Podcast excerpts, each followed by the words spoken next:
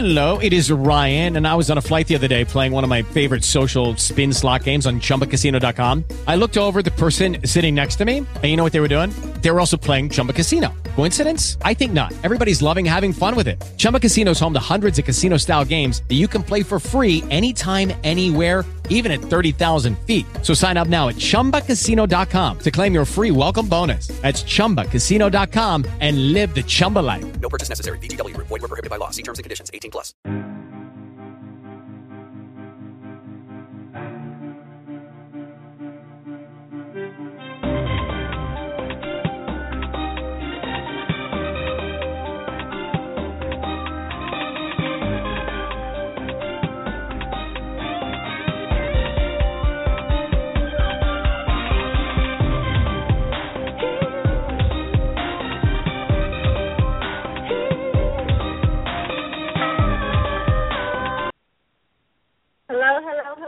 This is Butterfly Evolution, Rodney Jordan and Tammy Gator on the line with you. Thank you guys for tuning in with us tonight. We have an exciting show.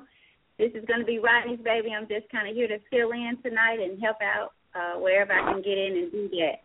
Rodney, are you in? Are you on with us? I, I am. What do you mean this is Rodney's show? It is. This is your baby tonight. oh man, that might that might be a little dangerous. That's okay. That's okay. I, Rodney, can you you know, can you, you know, man, you know, I'm always ready, especially when it's controversial. I think that's what we need, Rodney. We're there. We're past there. We are past Oh, I'm, there. Can I'm you always looking to shake up things, so you know, if it's controversy, I'm there. can you still hear me okay? Yeah, I can still hear you. Okay, great, great. Well, thank you everyone for tuning in. We want to just remind you guys the chat line is open. If you want to chat with us, please remember that you do have to be a registered follower of the show in order to do that. The phone line is open as well, eight one eight six nine one seven four zero six. You do have to select the number one. Only if you have a question or a comment for this topic, please keep your, your comments and questions uh, to the point be mindful that there are others waiting as well, but we do welcome your comments and or questions for tonight's topic, which is Are You Black Enough? Um, Rodney's going to kind of tell you where this came from, how we came about this show, and where we are hoping to go with it. I know that uh, this is special to me, Rodney, because this is this goes back to the way we connected through your book, of course, that we're still trying to figure out. Yeah, really, it it it does. So I remember um, for those of you who, have not heard this story, we are still trying to figure out how this happened because I was out and about. Um, actually, I was at AutoZone picking up something, and got in my truck and heard Rodney, the title of Rodney's book, and his name. I got enough information to. I decided to run home, come back home, and look him up because the title, um, of course, just it just registered to my spirit in such a way because to be honest with you, um, I fall in that thin line. We've had a similar topic here on the show before where I've expressed how I kind of fell in that thin line with with family members, with friends. Um, and I know this is are you black enough not in the sense of your color, but this goes deep. This goes far back. Um, as I shared, you know, I, I remember just being treated very badly by by cousins who were not as light as me. As a young girl, never knew why they did not care for me. I knew that they did not. I was, uh, you know, I had enough sense to realize that you guys treat me very different. Years, years later, um, one of them, she and I became really close, and she shared with me. We just, we just didn't like you because of the color of your skin. Just, we just thought you that everybody thought you were that, and so did you. Um, and that came about because she said you really are cool. And I thought, why wouldn't I be? Why, what, where did that come from? So this is about all that and some more as well because it's not just about the color of our skin towards one another, but it's how we treat one another, how we act in the presence of one another. Um, it's not about what the white man does to us or people of, of another race.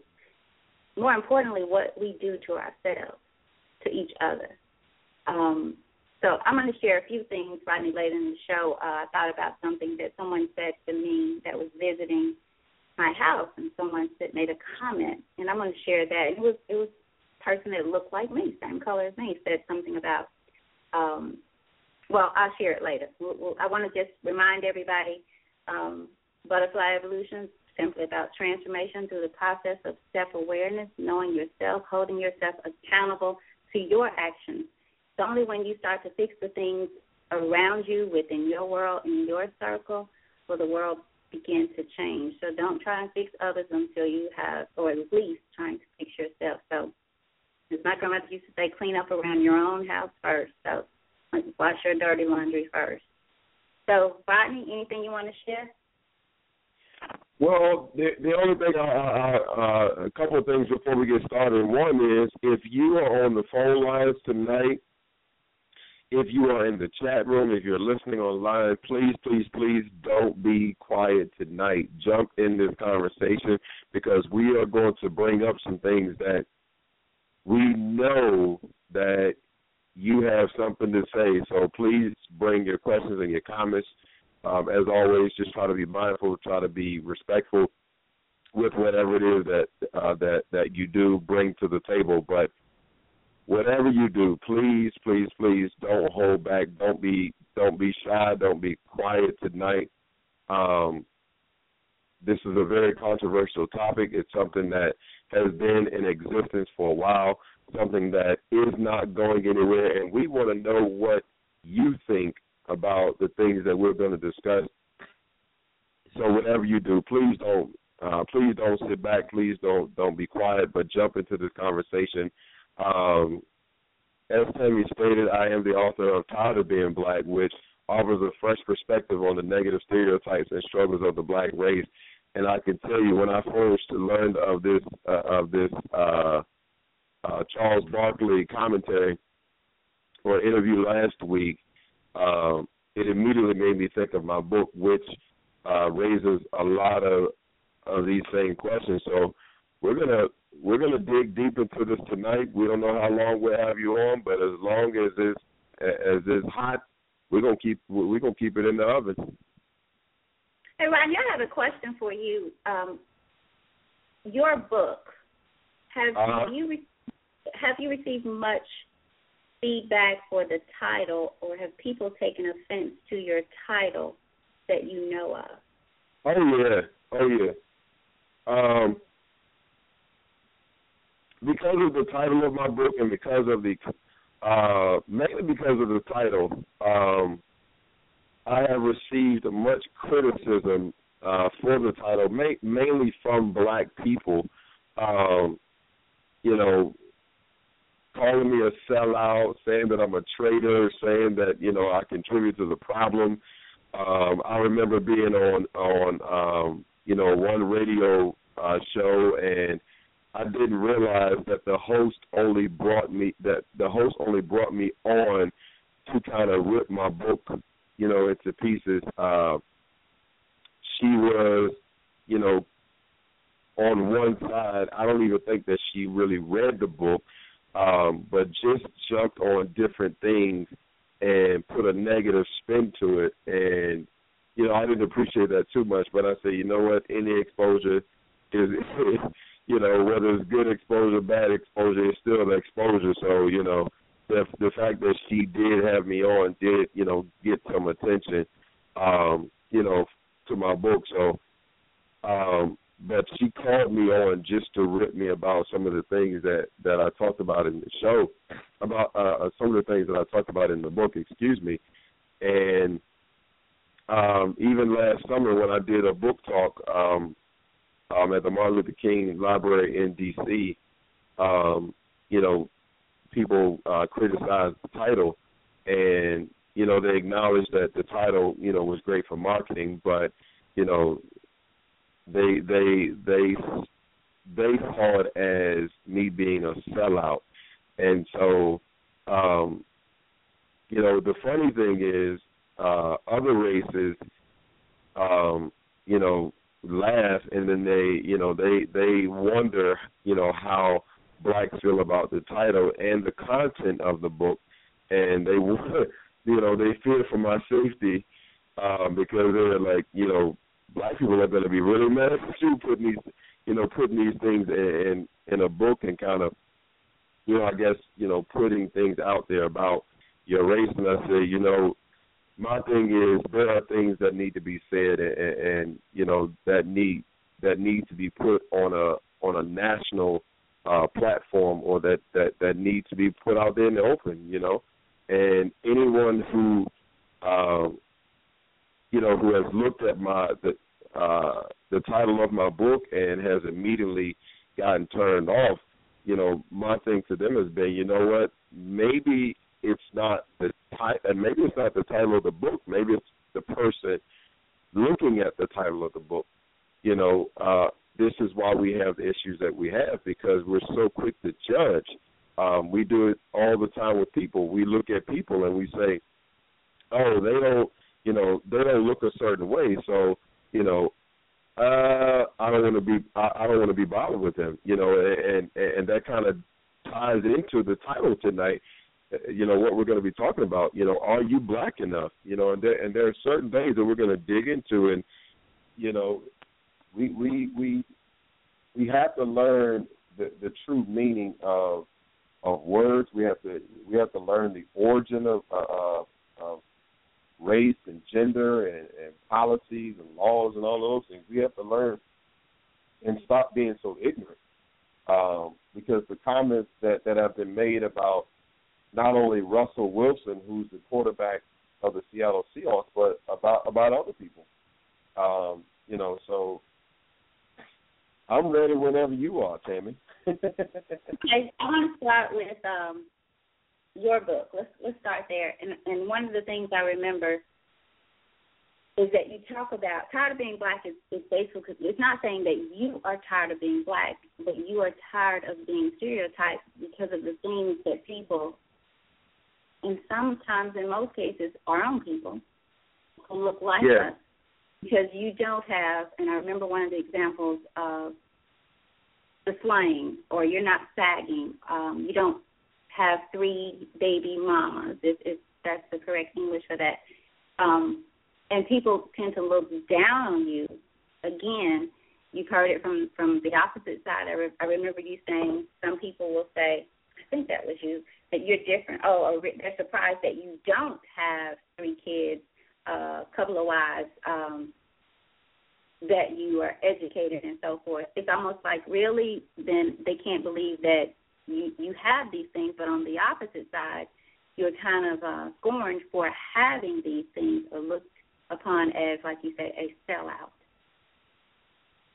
Our, our society is so twisted. The mind of uh, of people um, in our society is so twisted that what should be considered normal is actually viewed as abnormal, and what should be considered abnormal is actually viewed as as normal. And so, you know, when you think about, you know, being black, we get so upset, uh, and I'm and I'm speaking in general. We get so upset as black people when we feel like other races, especially whites, are putting us in a box and, and, and judging us and thinking that you know we can't do certain things or we are only good for certain things. But we put each other in a box all the time, and um, you know if you don't have this certain image that the media projects that you see on TV, if you don't if you don't look like that, if you don't um, you know, if you don't look like this person that you see on TV, if you don't look like these rappers, if you don't walk around with your pants uh, hanging down, if you don't talk a certain way, if you if you don't use certain language, then you're viewed as you know what uh, I think his name was Rob Parker, the the ESPN analyst, um, who said, you know, who asked, is RG three um, is he a brother or is he a cornball brother? You know, you, you, you get this label, but yet if if a white person, you know, starts to starts to you know break down and analyze you know, different aspects of our race, we get upset. We want to start riots. We want to call people racist, but yet we do it to each other all the time. You think about women, you know, when they're looking, you know, uh, at guys, you know, for relationships or you know, um, it, you know, being attractive. You know, they they don't want the nice guy. They they want the third. You know, they want the third guy. They want the hardcore guy. You know, but is that really the right way for you to go? If if that guy is not a thug, does that take away from who he is? Why is that guy a turnoff if he's not a thug? Why is that clean cut guy, you know, not at the top of your list? Why why is it that we don't go after uh why is it that, you know, females don't go after the clean cut guy? Why is it that guys don't go after, you know, the girls who who, who know how to be uh sexy even though they don't show you, you know, any parts of their body. I'm I'm going to pause for just a second because we have a caller, and I want to get the caller in, but you know, before the conversation starts to turn a little bit. So we want to bring in from the area code 504, last four digits 7037. Caller, you are on the air. What's going on? What's going on right now? What's going on, brother? What's up, sir? Hey, what's going on, brother? How you doing, man? Um, hey, Tammy, what's going on? Hey, Trent, how are you? I'm good. I'm good. Um, actually, it's a great topic. The only downfall to this topic is that I can't get uh, any play-by-play going on on Monday night with you on Facebook. So this is interrupting that flow that we uh, normally have here when you're watching football. I can turn the television off when uh, when you're actually watching football, but I guess you're doing a show tonight.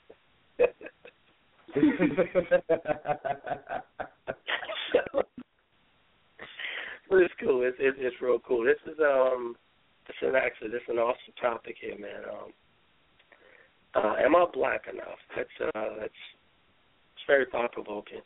Um, if you will, I'd like to actually direct folks to uh, Second Kings five twenty seven, and that goes into the the whole uh, black and white thing. Uh, we're all one and the same, whether it be black or white. Same blood pumped through every last one of us anybody that's on this rock that we call Earth, um, everything runs through Africa. So uh, Second Kings five twenty seven will give a give a clearer uh, description of, uh, of of that. But when we talk about am I black enough, you know, I think that it's a generational curse, and you know it, it's been chaotic ever since Second Kings five twenty seven well, we have to actually ask that question to to each other. Are we black enough? You know, whether it be white or black, we're all along those same lines. I think those lines became blurred um, when slavery came into play, and you know, around the 1700s and all that stuff when you know we were uh, injected into a whole bunch of chaos, where that separation came in and um, all this color started changing and all of this stuff. But we're all one and the same, in my opinion.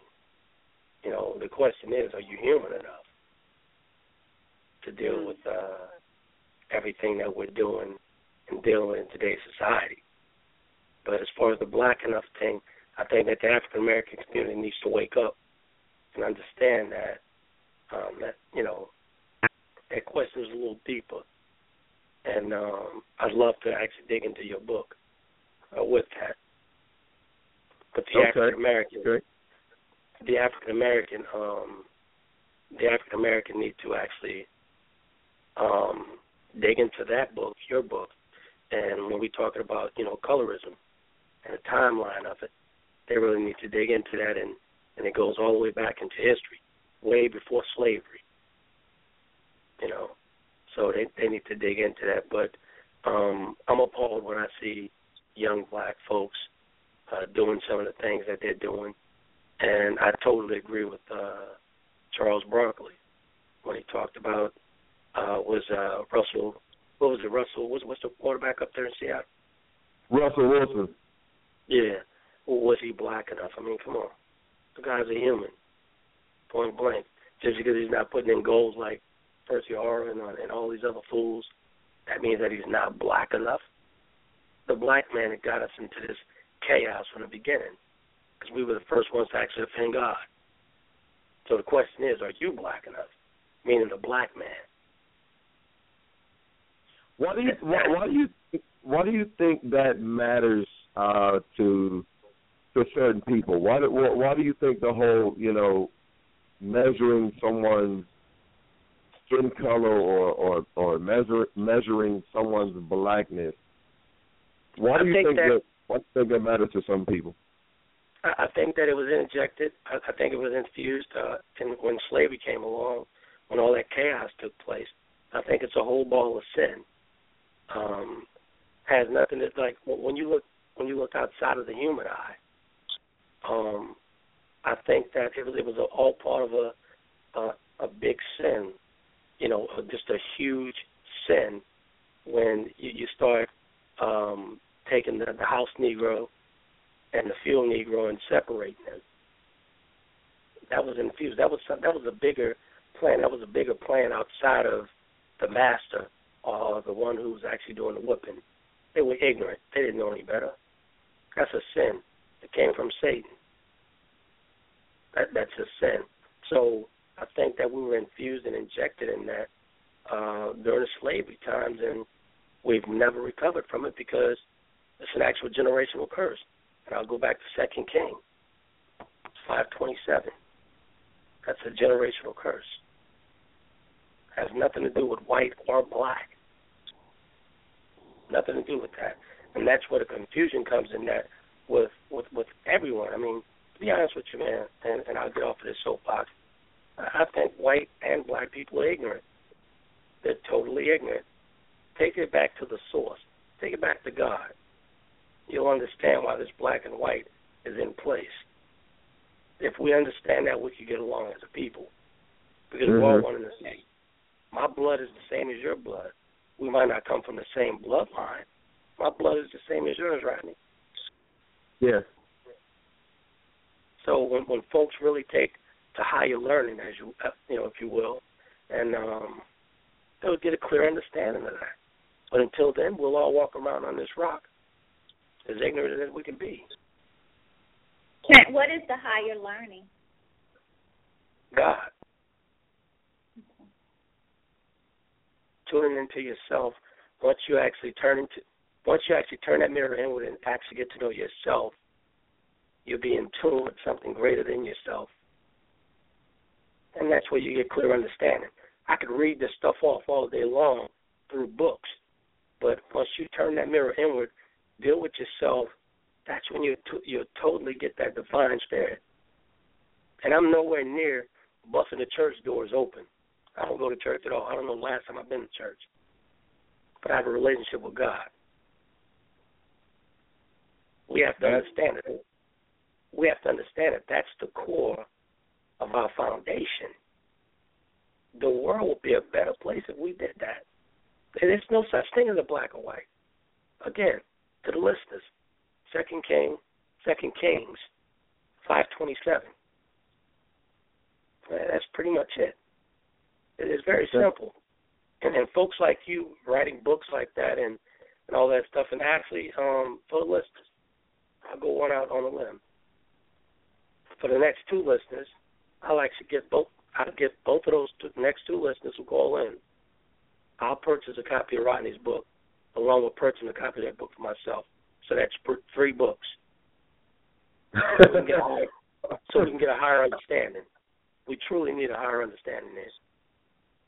I I, I do appreciate that. Um, I'm gonna. Well, we actually we actually have two people. One person has been in queue, so we're gonna pull the, these two people in. Uh, the first one, I think I'm seeing this area code right. Um, I believe it's area code three one four, and the last four digits are four six four four. Go ahead, caller, you on the air. You know, uh, go to Second King nineteen and, thirty five, and you see where race, uh, should I say, ethnic group did make a difference. And I disagree with what Charles Barkley said, especially when he said one of the reasons why come back black athletes become broke is because they go back to the hood well, that's not true. you know, you got black athletes that was broke because of agents like William uh, William Black himself, and what was the guy's name? The the Tank William the Tank Black. You had Kirk Wright, who took his clients for over a hundred million dollars. You had Steve Mueller, Mueller, who iced uh, John Elway with a Ponzi scheme, and you had hedge fund managers that uh, took athletes for their money. So Charles Barkley was totally ignorant in making that well, statement.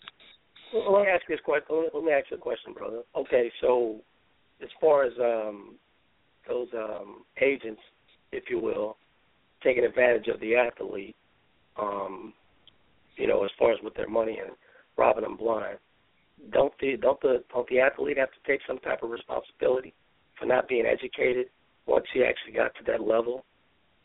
And, well, do you and, think that? Uh, let me ask you a question. How about those that Bernie Madoff took took took on a Ponzi scheme? Should you think that they should also take some responsibility? Should the government have to spend money on a special a prosecutor, well, a special? Uh, well, let me finish. Should the government, should taxpayers pay for a special? Uh, and I can't think a bonds, oh bondsman, in order to go after and try to get these people money back. At, at some point, you have to take responsibility for your own decisions. And I'm black as they come, so I'm not saying nothing about the hood because that's actually where I come from. But well, that's what Charles Barkley said, and you said you agree with everything he said, though, right? Well, but you think, well, first of all, what I said was, don't we have to take some type of responsibility for the decision we made? So if I give someone my money to invest to do anything like that, if I don't do my due diligence, I should be broke. Yeah, but that's not what Charles Barkley said. Charles Barkley said that they were broke because they take their money back to the hood and give it to their hoodies.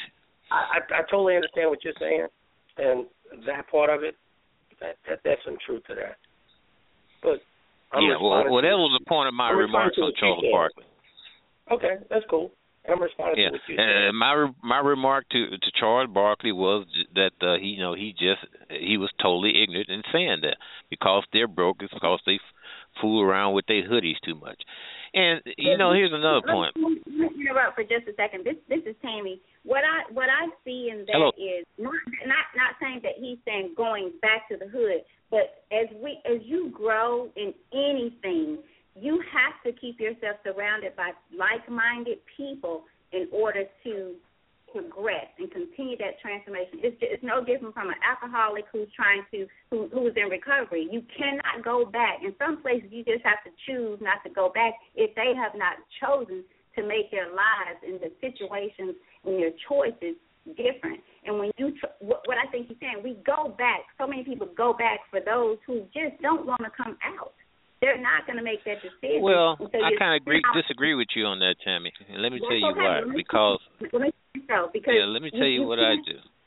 But just a second, I want to finish what I'm saying because I don't. I think we're taking that out of context, saying that we're not saying nobody can go back to the hood, but a great number of people go back and they're pulled so far down, they go back trying to help people again who's not ready to be helped, who's so complacent where they are till you're wasting your time, your money, and you're pulled down in, in the midst of that, whether it be through drugs, alcohol, whatever, or none of that. But you can easily get caught up trying to go back and pull people out who don't want to be saved. And we have a lot of that there.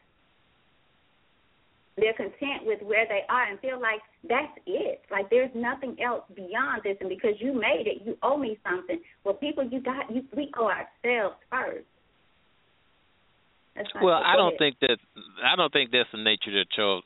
I I don't think that was basically what Charles Barkley said. But you do have, if there's opportunity, if there are investment opportunities in the quote unquote hood, then people should make them. I spend a lot of time in public schools myself, organizing public schools, organizing programs. We're getting ready to take uh, a National Rifle uh, Association program into an all-black public school in the inner city in St. Louis. So uh, those who quote unquote has made it, those in the one percent do spend time and go back and try to implement, and then they get ridiculed for it. The Koch brothers get ridiculed for the things that they try to do. You got uh, some other uh, rich philanthropists that uh, try to change things that the way they are, and they get ridiculed for those things. It happens and, all the time. And I'm sorry, bro. I, I didn't get your name, brother. I'm sorry. What, what's My your name name is Pianki. Okay, I, I really commend you for what you're doing over at Taylor. I really commend you for that. But if, if you're a fan of sports, you and I both know, along with Rodney, know that Charles is truly ignorant. He's an ignorant man. I've been knowing So- Charles Barkley since he started. Yes, you're absolutely right. He is kind of rigging and make those statements. Of course, you know Charles has his own choice for a wife. I think she divorced him, but you know th- that's his personal thing. But I think that the statements he made was, of course, he's got a right to make those statements. But I think they were Right. totally out of place. And, and as, as we know, as as, as uh, responsible men, responsible black men, he probably didn't have the wherewithal to actually complete what he was saying.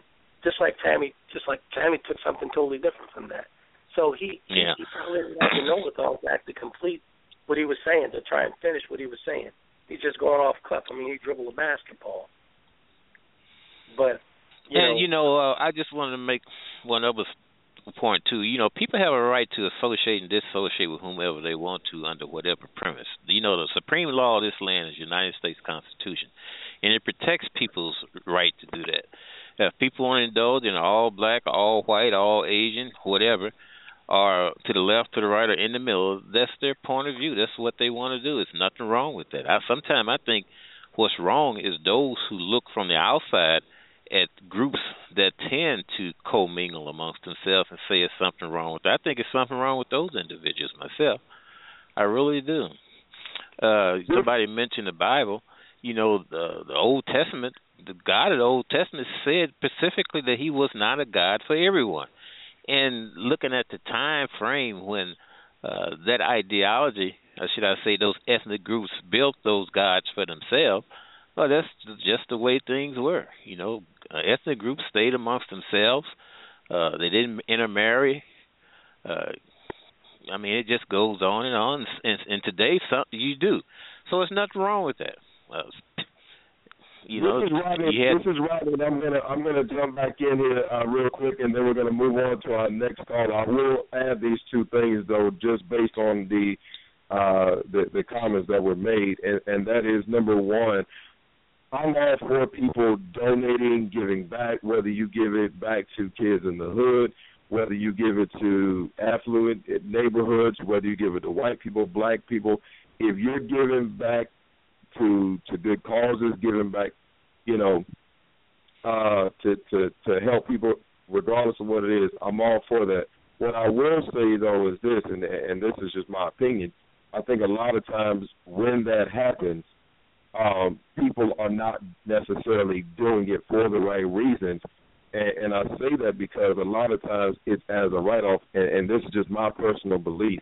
If you are doing something, if you are doing something because you are truly trying to make a difference, if you are doing something because you are truly trying to trying to help out, especially especially when it comes to kids, and, and me myself, I happen to be a public school teacher. Um, you don't need any recognition. You don't need to be acknowledged. You just go in and you do it. And you know, a lot of times, you're absolutely seen- right. from what I've You're seen, that is absolutely not right. necessarily the case. And I will say this too, uh, before before we move on. I remember listening to Steve Harvey one day, and regardless of how we may feel about Steve Harvey, one thing that he said was he said, you know, there are a lot of people that he used to hang out with that get upset with him because he doesn't he doesn't talk to them as much as as he used to, or he doesn't hang out with them, you know, as as much as he used to. And Steve Harvey's re, uh, response to that was, "I used to hang out with you. I know what you do. I know what you still do. I know what you do to other people. So why is it now that I have money that you know that that that I am successful that you think I'm going to come around you so that if you're robbing everybody else, I'm no different. Why why would I go around you when I know you're going to do the same thing? If you're still setting people up, why why, why would I think that you wouldn't set me up too? So yes. we can we can agree or disagree with, with with Charles Barkley as a man, who he is as a person. But I think the point, at least what I what I took from his from his comments was that we as a race are holding each other back. We get upset when when one person starts to to, to get ahead, or you know we we we start to question each other's uh, commitment to to the black race. Even Rob Parker, the, the ESPN analyst, uh, said that he doesn't think RG3 is down with the cause. You know, what do these things even mean? And, and in all fairness, I, I will do this. Uh, caller, uh, I think uh, Pianki, if, if you want to hold on, I'll come back to you. But I do want to. That go sounds ahead great. and- I'll hang on. Go ahead. Okay, I do want to get our next caller in here, so we'll come back to you. Uh, caller coming from yes, Sammy. Right. Before you do that, I want you make a great point. I want to break. Go ahead and bring that caller in, but I want to come in on your Steve bringing up Steve Harvey. Um, Okay. interesting because it- it- for those of you who follow, when he was in the world doing whatever his comedy um, and whatever else, it seemed people he had much support. Now, and I consistently, um, I didn't I didn't listen to Steve in the phase where he was doing the, the comedy. Um, I have become more of a fan of his since then. But what I've noticed is he also speaks about his relationship now with God, which is what has led him to be a better father, a better husband, a better friend, a better brother, whatever. But he speaks highly of his relationship with God opposed to what he had then. Now, he was a believing person, but he did not have a relationship. He was not seeking God for all, the rule of his life. But when I hear people talk about Steve Harvey today, there are more people that com- complain about who he is today and that he's a sellout and why why is he trying to do something that he was not put here to do? Why didn't he just stick to comedy? You know what color those people are? The same color he is. And that's that's the direction that I want this show to go because until we address what we do to each other, the comments that we put on each other when when we when we step over the line of what we call I'm saying what we call made it and haven't made it. It seems like once a black person gets to a certain level, whether it's through that relationship with God, because if we believe God's word is true, we are following his commandments, seeking his face daily, then there should be some change in our lives. And even God says you'll know them by their fruit. He said the word tells you don't deal with some folks. So it's going back to I who said that, what Steve said about I think was you, Rodney. We you can't do some things with some people when you've moved. So maybe his transformation, or maybe his choice to not deal with people, is because of his relationship. So if I know that I'm changing my life and trying to do God, I can't hang with you, my brother. I can't do what you do. If I'm coming out of the street, I can't. We don't. We don't have the same goals anymore. We don't even think alike. What can we do? What can Mhm. we do? How are you going to help bring me up when you're still talking about or trying to tell me I can't do this because I'm black. That's really what the people are saying. Who does he think he is? Because now he doesn't talk like he used to talk. He doesn't want to go hang out. He doesn't want to cheat on his wife. She doesn't want to cheat on her husband.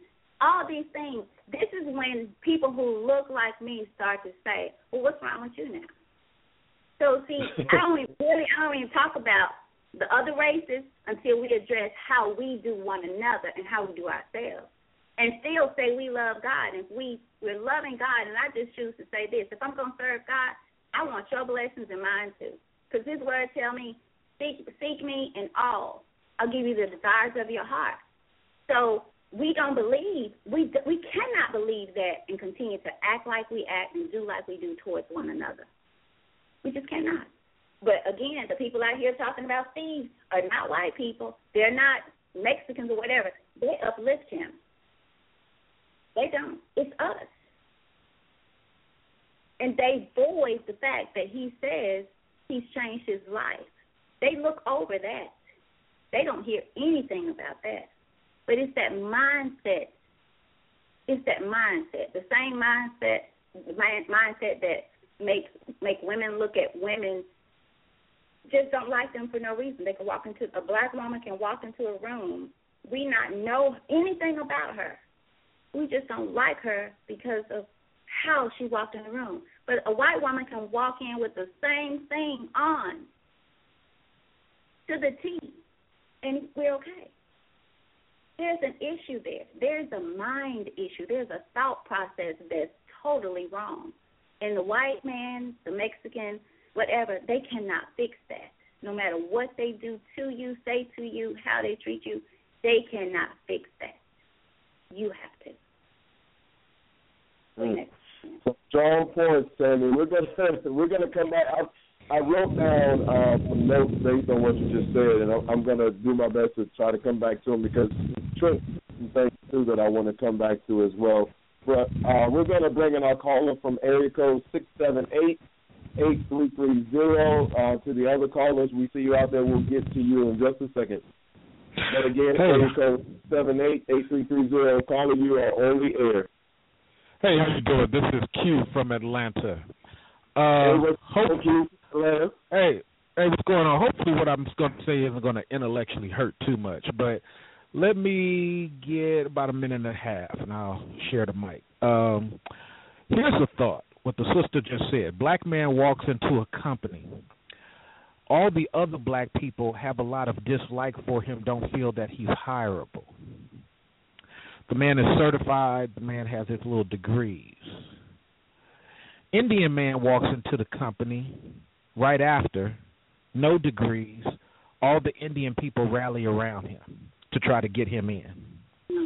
White man, white blue-eyed man walks into the company trying to apply as well. He has no degrees. Black people fall in love with him because he's a nice guy. White man gets hired. Now, doesn't happen in every scenario, but we will admit it happens majority of the time. We, when we see a brother, we have this type of thing like the sister described about sister. He gonna take my job. He he's our natural enemy all of a sudden. It is very rare that we as black people reach out and embrace that brother the way the Indians and Pakistanis do their own. But when you go to India, they hate each other. The North hates the South. Let me give you another point. Pianki brought up something that I think is a very big lie, but we'll, I'll give him the opportunity to prove it. There is no Hebrew, Jewish, or Aramaic, and you know Jesus spoke in Aramaic. There's no word in the Bible for race. It is non-existent. But I'm quite sure Pianki's going to come back and tell us what that word actually is, because in Hebrew, Jewish, and Aramaic, there's no such word for race. He may have interpreted something and assumed that it's race. Let me get to the other thing about the brother said, calling Charles an idiot. What I always, I've been a pretty point understanding student since kindergarten. What I find always amazing is what my public speaking teacher told me. When you cannot articulate a point, you name call. He's not an idiot.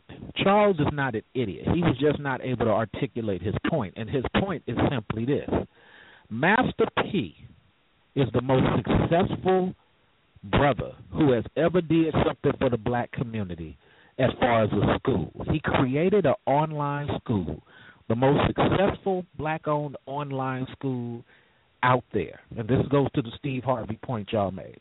But we don't celebrate him for that.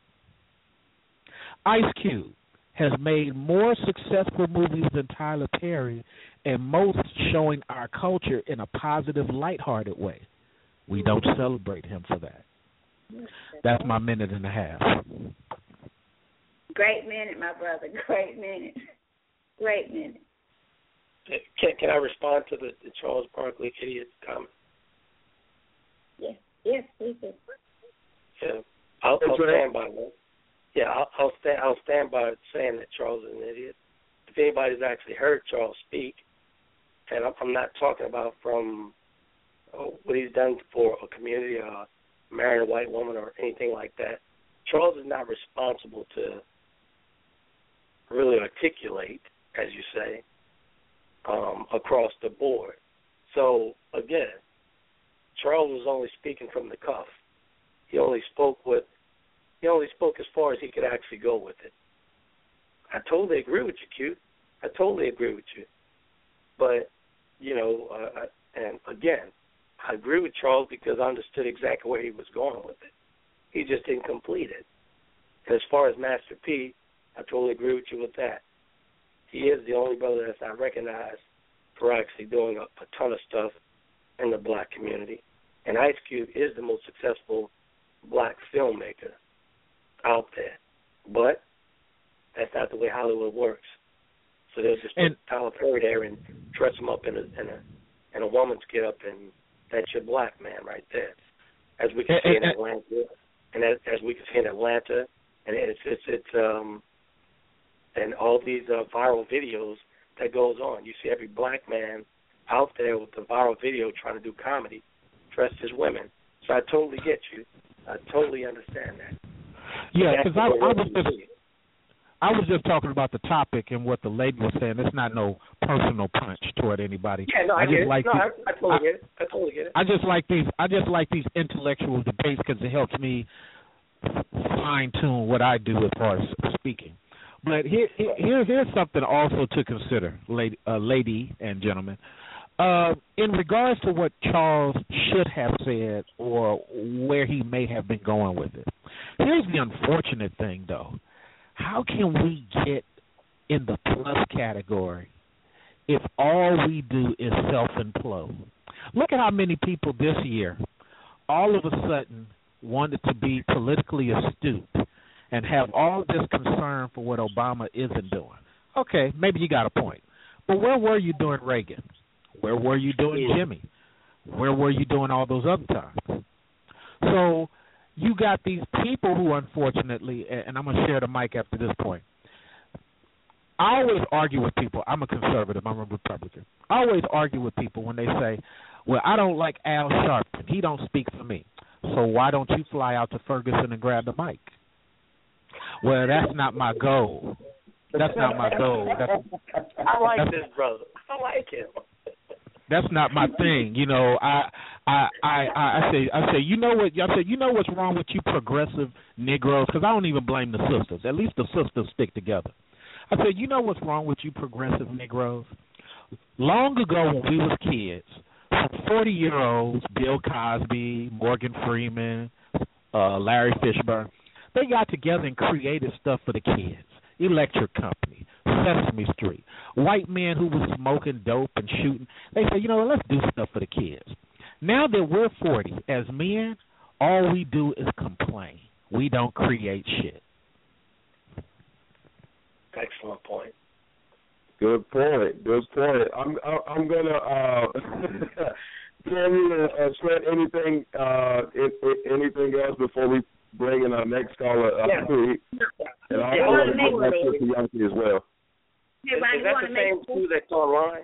Is that the same I hope I, I hope I didn't hurt nobody. I, I apologize.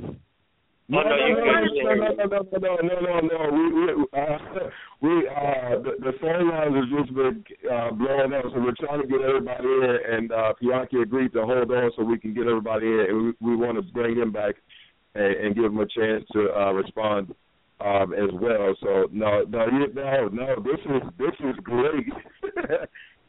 Hey, Rodney, who who is who are the winners for the book? Say that again. The book that Trent was going to. Who are the people that will get the books? Because I'm trying to keep up. I don't Uh, remember who put in. Uh, that's these two gentlemen. I believe it was uh, Pianki and uh, now uh, Q from Atlanta. I believe that uh, it's these two gentlemen.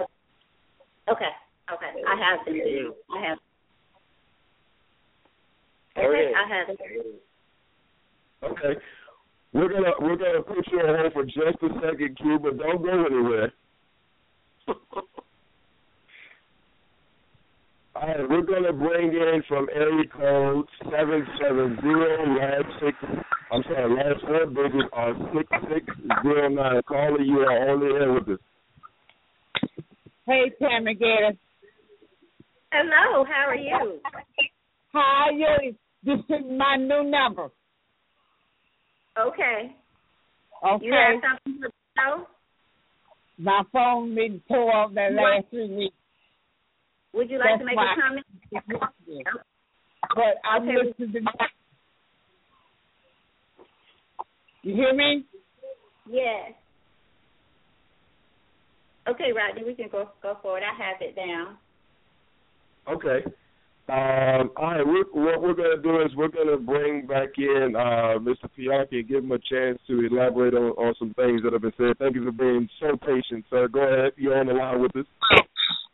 You know, the thing about Steve Harvey that tickles me is how he put his arms around Paula Deen.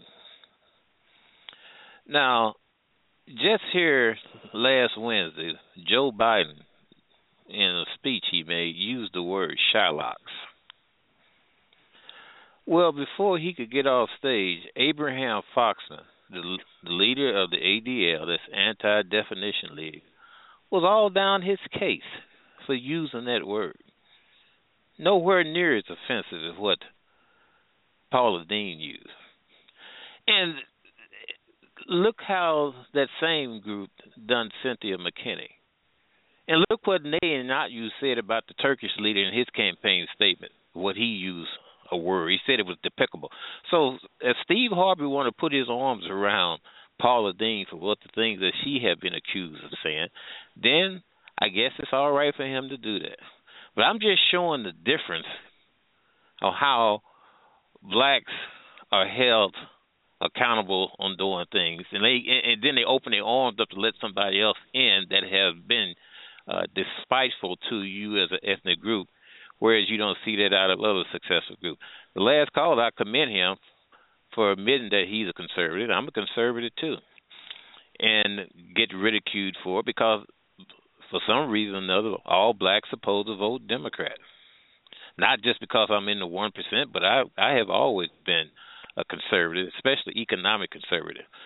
So I mean that's just I guess that's just the way it is. All blacks in America are not the same. We have to realize that. Some people don't want to realize that. The one gentleman says he's a school teacher. Uh I was on a conversation the other night and I told the gentleman, a professor, I said, Well when blacks are polled over seventy, seventy five percent say they want school choice, in particular full vouchers. And then, you know, he came up with a hundred reasons why come blacks didn't know what they was talking about. NAACP say, well, no, blacks don't really. They that's they they really don't know. They they don't think that they want that. So this is not just with an athlete. This is just not with Steve Harvey. This is just something that's prevalent. Maybe it's human nature. I don't know. But I, I, I think I, that yeah, maybe. Okay. Go ahead. I'm sorry. Go ahead. Um, I have a question um, in, in regards to something you just said, and um, I want you to answer first, and, and then Tammy and Trent, I want you to jump in as well. Um, why do you think blacks are expected to vote Democrat? Why do you think that is? Or to be Democrat? I, I think you got black leaders that uh, hustle black uh, conditions. You surely have, and you know, you say you're a school teacher but you know, school teach black school teachers earn a middle class salary, wage, and pension off of the public schools that uh, has never uh, lived up to the expectations that they should for black children. So maybe it's human nature. Yeah. Uh, if if I will, I, I like to touch on just uh, just a couple of things that the brother just said. When we talk about uh, Steve Harvey and the Paula Deen um, you know, his choice to, you know, embrace Paula Deen. I totally get what you're saying. I agree with that at 100%. But we have to go back and we have to really think about this for a second. The reason why that television comes on every day is because of the, because of a Jewish dollar. So Steve really don't have a choice. I don't care how much money Steve say he make or how much uh control he said he has over the program whatever they want show, that's what's going to happen. That's the Jewish dollar. That's going to happen. So they'll push Steve out there to make him look real bad because I could actually look at, I could actually think of, uh, there's two black prominent chefs. There's Garvin out in Jersey, and there's Chef Jeff, Chef Jeff out here in New Orleans, who could actually went to that camp and actually took those kids and did well by them Chef Jeff being one in particular because Chef Jeff come from that environment. He was in prison, worked his way out of prison, and became a top chef in the world. So they don't want that on television. They don't want that on television. That's plain and simple. And as far as with the with the uh, the Democrats and the Republicans, it's all smoke and mirrors. It's the same system. You could be a Republican or a Democrat. It's the same system. Because if you think about the policies between Barack Obama and the Bush, younger Bush, or the other Bush, if we really want to sit down and take the color off the table, those policies are damn near the same. Except for the except for the um the Obamacare that they're saying, but um Bill Clinton was trying to push that in for years. that's been in place in Canada for a ton of years. I know it because I've Well, you know, uh, you know, on on the issue of politics, let me say this: blacks do it backwards. You know, businesses. If you don't have viable businesses, your politics will never be what they're supposed to be. I'm sorry, Absolutely. because it's businesses that control politics. It's politics that control the police department. It's businesses that control the media because the media needs advertisement dollars. And Oh, without good, strong businesses and all that, you never will have strong schools. You know it, teacher. You can, if you wanted to teach what you know is best, you have to close the door. You will never get credit for it. The the the school district curriculum will get the credit for it. So if you don't, if you cannot do politics backwards, you just can't vote for somebody and sit back and hope that they do the right thing. They should have known that going in when you chose them and financially back their campaign. We vote, but somebody else buy the politicians. Therefore, we're always wondering what the heck's going on. Great topic, Rodney. Great topic with some powerful brothers. And I'm gonna be proud to send me an invoice for these books. So I'm gonna be proud to to send these books over. This is a great topic with some powerful brothers, man. The, the, the these uh th- this conversation has been has been very enlightening. I'm going to read something out of the chat room and uh uh Tammy uh jump back in here for sure. Uh, it says yes, it's about who has the money. So why are males complaining and not creating? Good question. Good question. Wow. Read that one more And time, Rod. I believe that that I believe that came from Q. We're gonna pull Q uh, back in here. Uh, go ahead, Tammy. Now I was asking you to read that once once more. Read it again for us. I'm gonna pull Q back in here. I believe this is Q, and I'm going to allow Q to to, to say it and elaborate um, himself. Uh, Q, go ahead. Get back on with it. Thank you. Thank you very much. I appreciate it. Uh, yes, like the gentleman said, I am a conservative. Uh, I don't believe in what Republicans do because those are clicks. Um, one of the things you guys put on the table, if I may try to answer in my own thought, uh, reason why a lot of black folks vote Democrat is because Republicans are not creating scenarios that interest black people. Now, it doesn't matter whether Dems are following through on that, and let me give you an example. It's kind of like hearing about Harriet Tubman but never seeing her. That's what a Democrat is, as opposed to the white man who is whipping you but saying one day you'll be free. So, Republicans, and I tell them this all the time, if they want people to start voting for them, it's simple. Do what Rand Paul just did recently. Sit your butt down, be quiet, and listen. And when you go talk amongst white folks, repeat some of the stuff that the black folks told you. Let me say that again because I know it went over a lot of people's heads. If you are really a Republican and you really want blacks to stop voting for just Democrat blindly, then what you have to do is present yourself in such a way that it appears you listen to them when you're amongst white folks. And the lady wanted me to repeat about the comment. Yes, it is about who creates the economic situation. So if me and the other brother who talked about Charles Barkley have a company and the rest of you guys don't, and me and that brother just take our little residual money and we, you know, give it to the local city council every now and then here and there. Well, now we become familiar.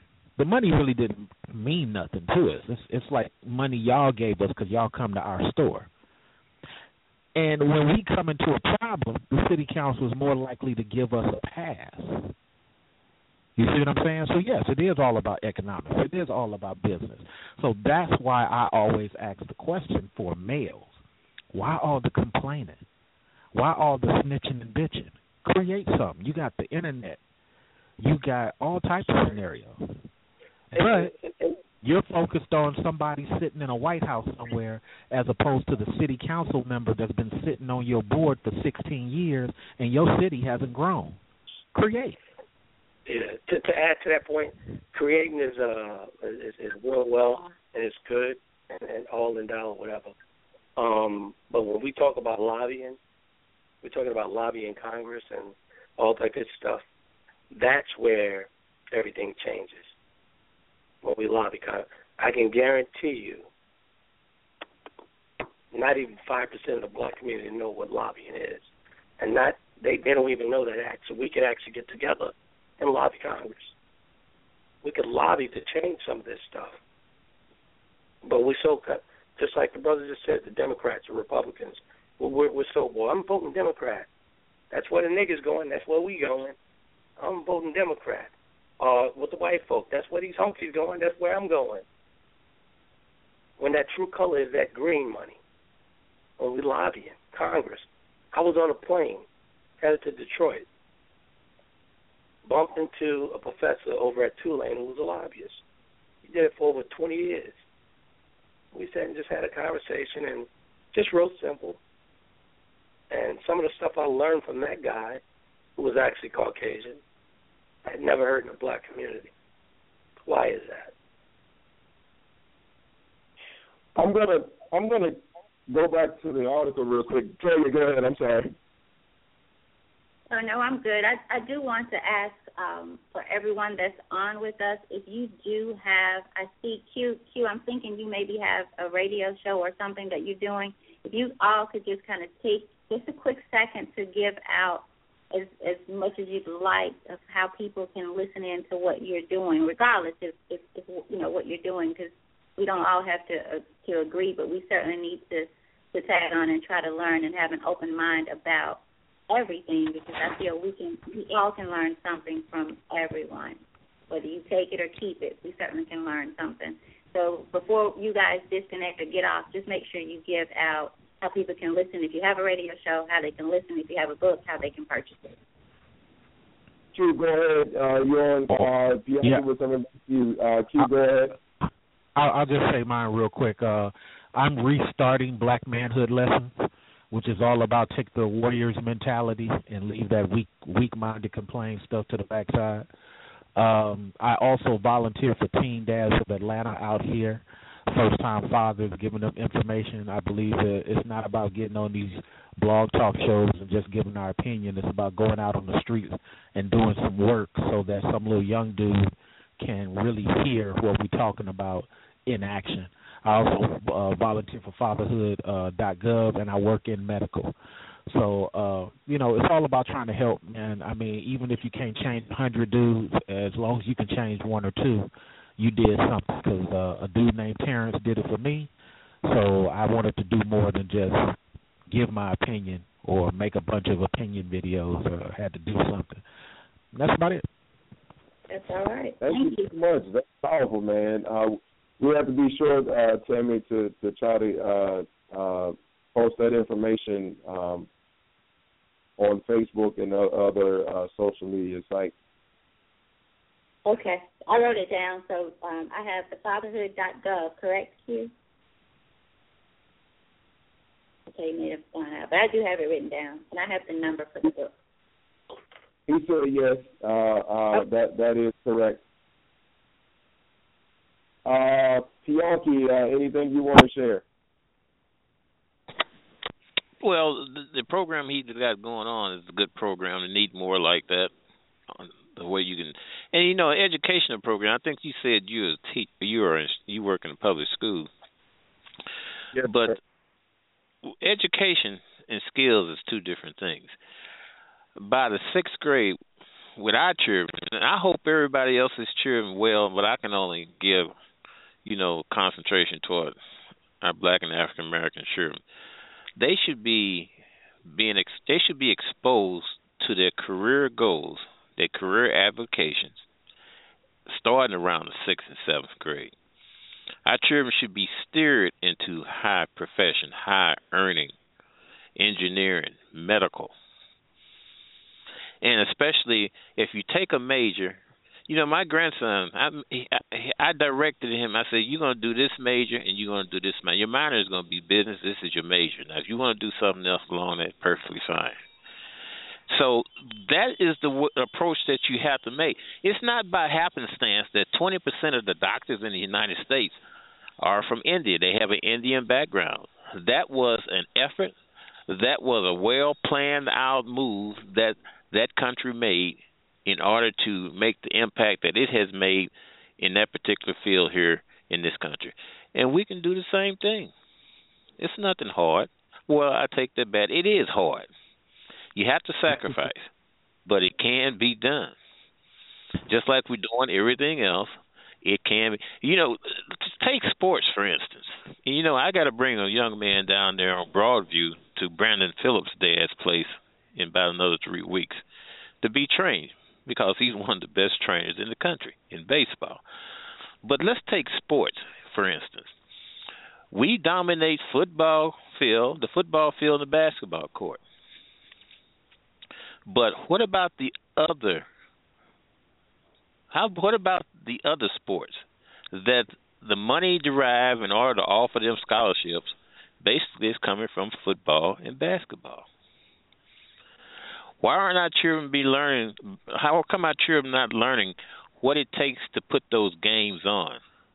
The behind the scene activities, the marketing, the advertising, the audio visual.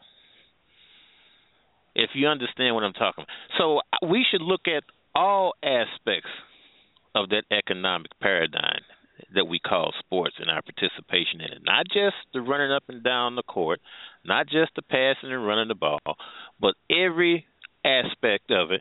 And we should have a presence and we should try to dominate as much of it as we possibly can. Because in this country, one of the biggest biggest downfalls for our particular ethnic group is economy. And the only way that's going to change, we have to change it ourselves. So I really appreciate your program. Appreciate the other calls and their opinions and views, and hope that you have much success. Thank, Thank you. you so much for Um, being on with us, and we we, we appreciate your your uh, your insight and, and your wisdom, and, and for you taking the time out to, to to share some things with us.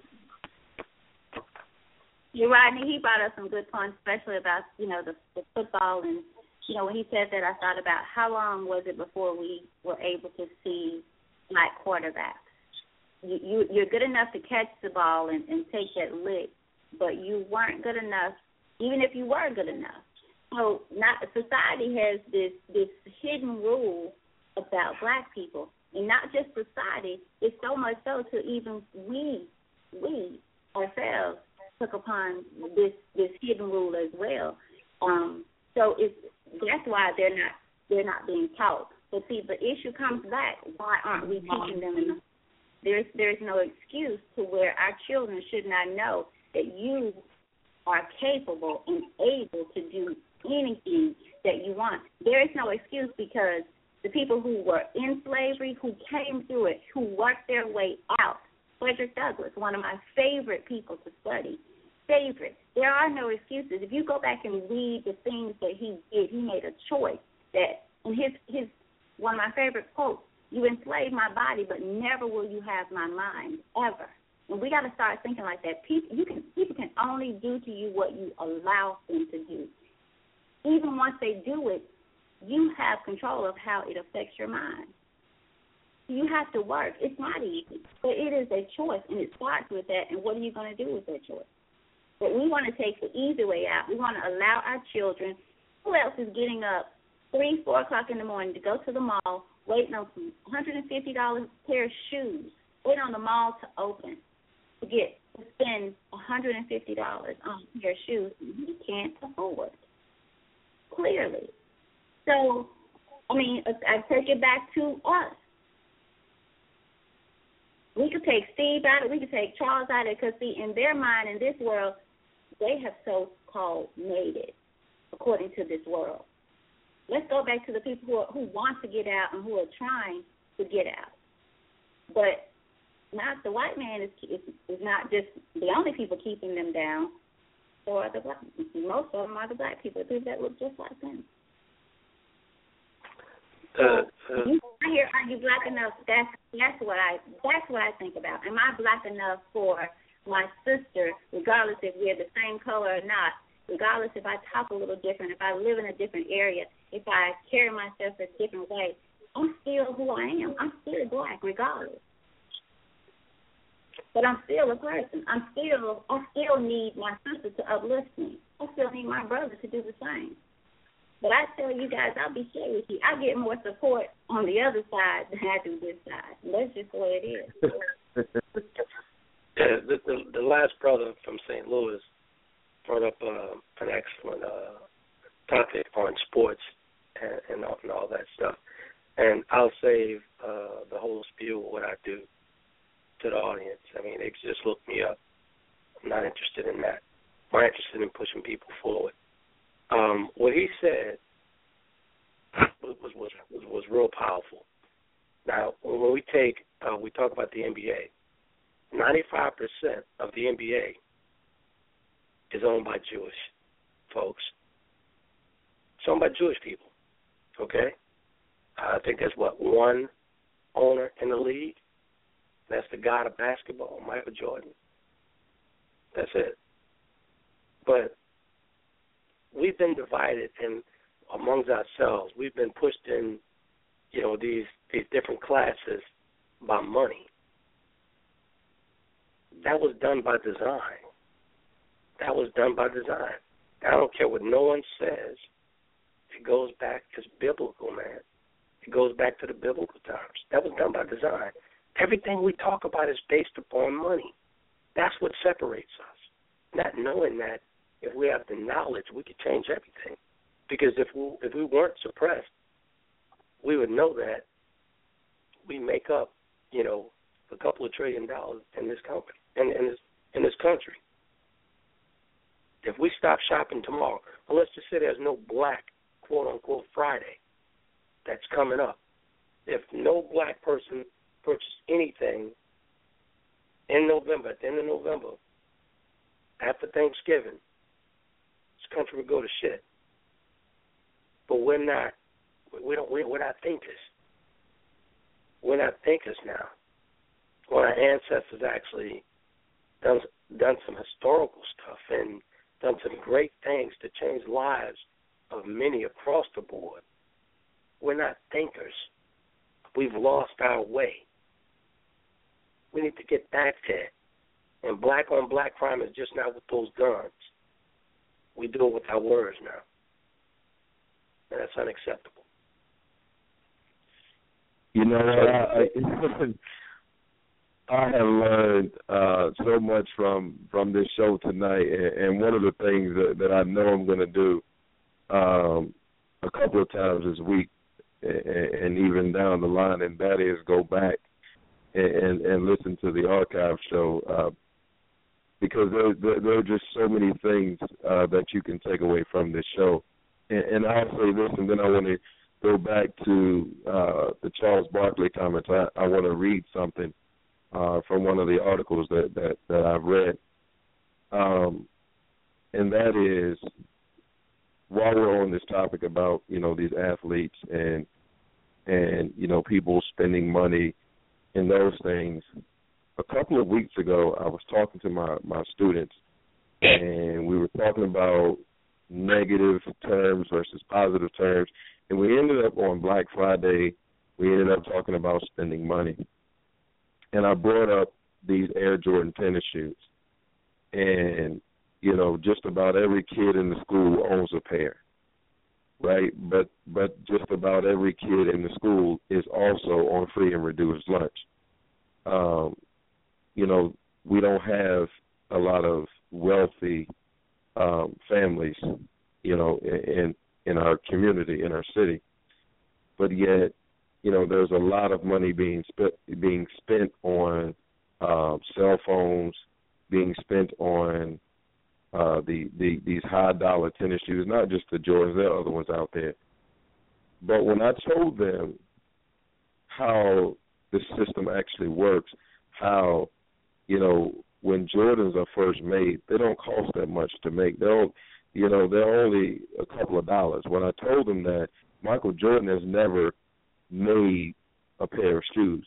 Nike bought his name for several millions of dollars and then turned around and profited billions of dollars.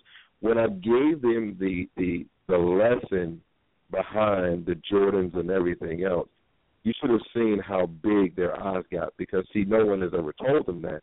Instead of passing down education, we pass down ignorance. And I see it every day as a school teacher where the kids come in and they don't have an identity. And so it's easy for someone to tell them, you know, that if you don't live a certain way, if you don't think a certain way, then you are not good enough. You are not black enough. You are not Hispanic enough. You are not down. It's easy for them to fall into that trap. Many of them are grade levels behind in reading and in math, not because they're dumb, not because they're stupid, but because they don't have the confidence to be successful. They don't have the confidence to to raise their hand proudly and give an answer because they're so afraid if I get it wrong, uh, which more than likely I'm going to get it wrong because I don't think that I know this, that you know they're not going to raise their hand, they're not going to participate because they're afraid of getting it wrong and, and, and the reaction of their peers. So this is something that is even affecting our our children down to um, you know the, the the lower grades. I mean, you you see you see kids that are five and six years old, you know, worried about their tennis shoes, worried about what they have on, as if those things define who they are. And, and one of the things that that Barkley said was that he said there are a lot of black people who are unintelligent, who don't have success. It's best to knock a successful black person down because they're intelligent, because they speak well, they do well in school, and they're successful. It's crabs. It's the crabs in a barrel mentality. We're the only ethnic group that says, "Hey, if you go to jail, it gives you street cred." What do you guys think about that?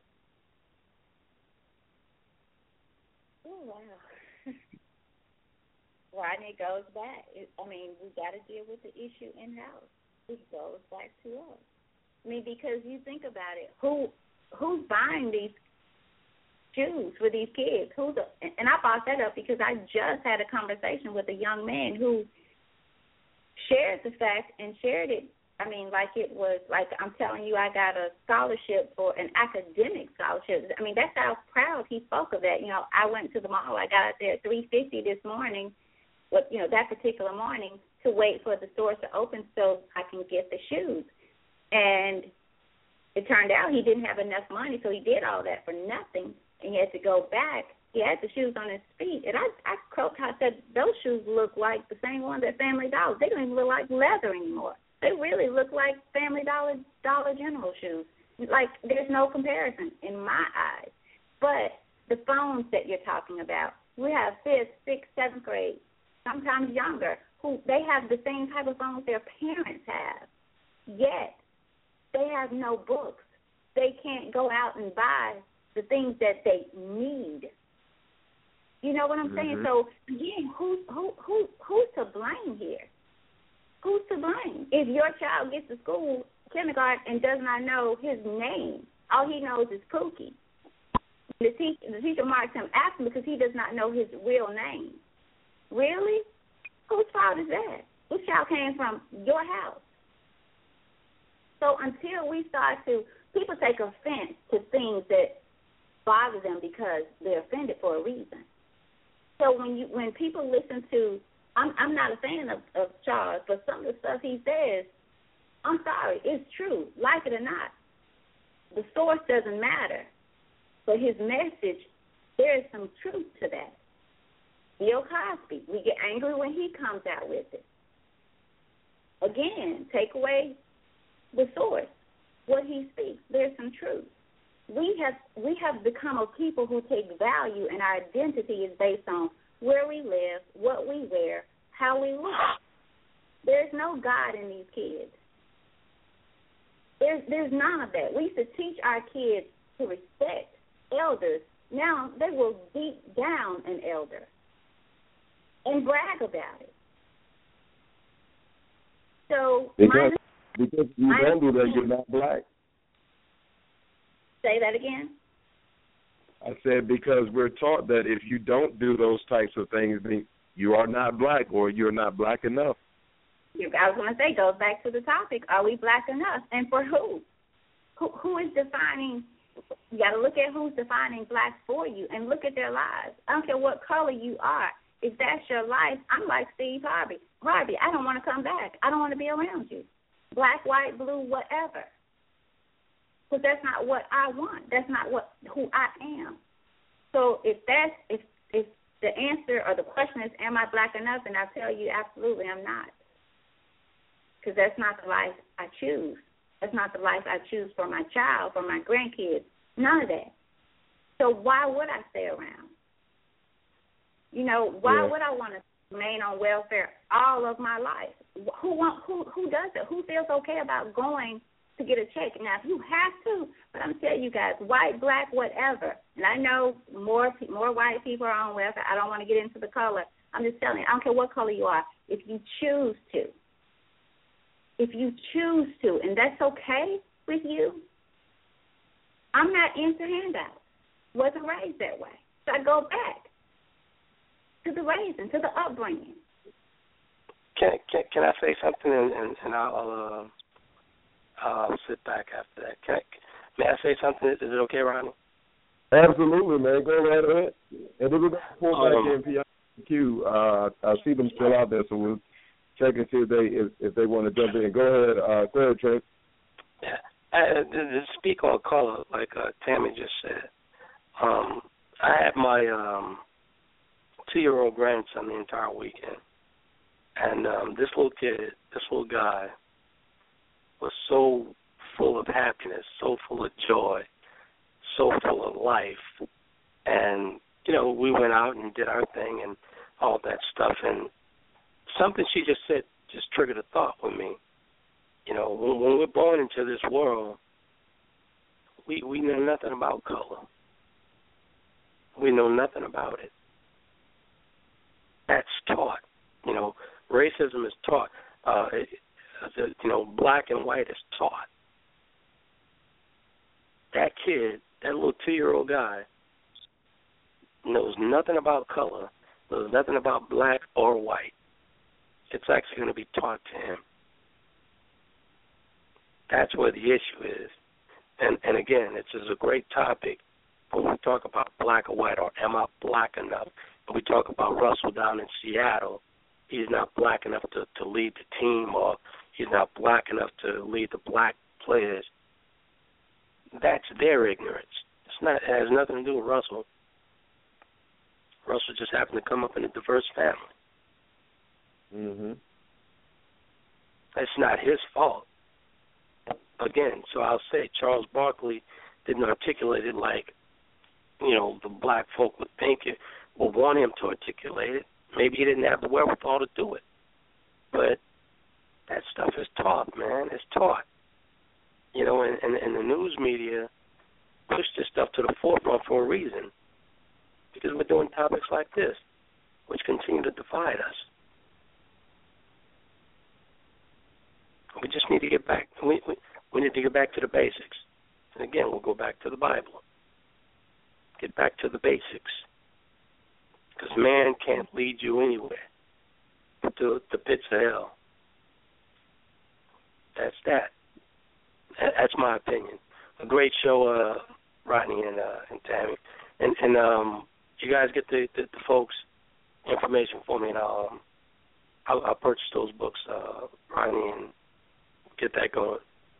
It was a good show, man. Really enjoyed it.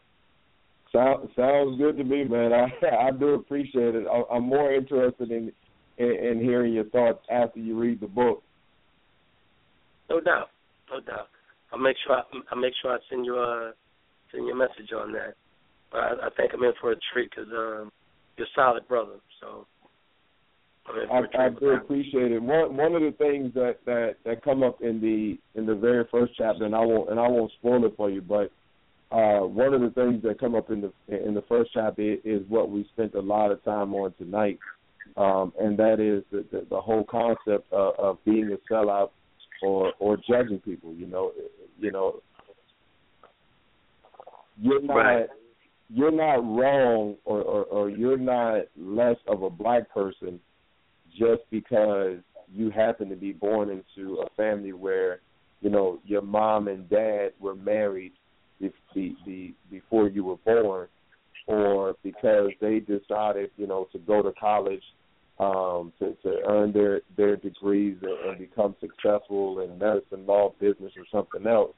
You know, and, and you guys sit down and have dinner as a family. You go on vacations every year. Those things should not define who you are. And I and I remember watching the the the Fab Five uh, documentary when it first came out, and Jalen Rose was was was very upset with Grant Hill, and, and upset that that Duke you know wanted Grant Hill versus versus Jalen Rose, and you know Jalen Rose called him an Uncle Tom, you know, but but it was more so about Jalen Rose being upset that you know Grant Hill got this got this ride to to Duke, and he's like, you know, he, you know, he he thought it was because um, Grant Hill, you know, had had a completely different life and childhood than Jalen Rose did. Jalen Rose grew up in the hood. Jalen Rose, you know, had had it difficult, and Grant Hill, you know, had successful parents. Grant Hill grew up in a, a different type of household. Jalen Rose took offense to, to Grant Hill versus versus him, but you know, Duke has taken guys from you know not so good families or not so good areas. Um, uh-huh. You know, but it, it it just makes me think about you know things like that, and you know, it's funny that you bring up Grant Hill, um, and he grew up in. Uh, I think Grant Hill's father is uh, Drew Pearson. I think it is. I'm not sure. Out of Dallas, I know his dad was uh, a ball player out of Dallas Cowboys. Uh, I think his dad was uh, wide receiver for the Dallas Cowboys. But um, here you have Grant Hill in a very successful marriage with a black woman with two beautiful kids, and he's still with us today. And here you have Michael Jordan, who was known throughout the league and the world to cheat on his wife, which was a black woman, and he married somebody outside of his race. So does black really matter? yeah. Good point, man. that that that that. This is a good topic. I'm gonna sit back and listen. I don't want to talk anymore. Don't don't go anywhere if you don't have to. We're gonna we're we're gonna bring Pianki back in. I see him still out there. Hopefully he's still with You know, a funny thing he mentioned, Tiger Woods used to hang out with Charles Barkley and some others before he ended up getting a divorce. so,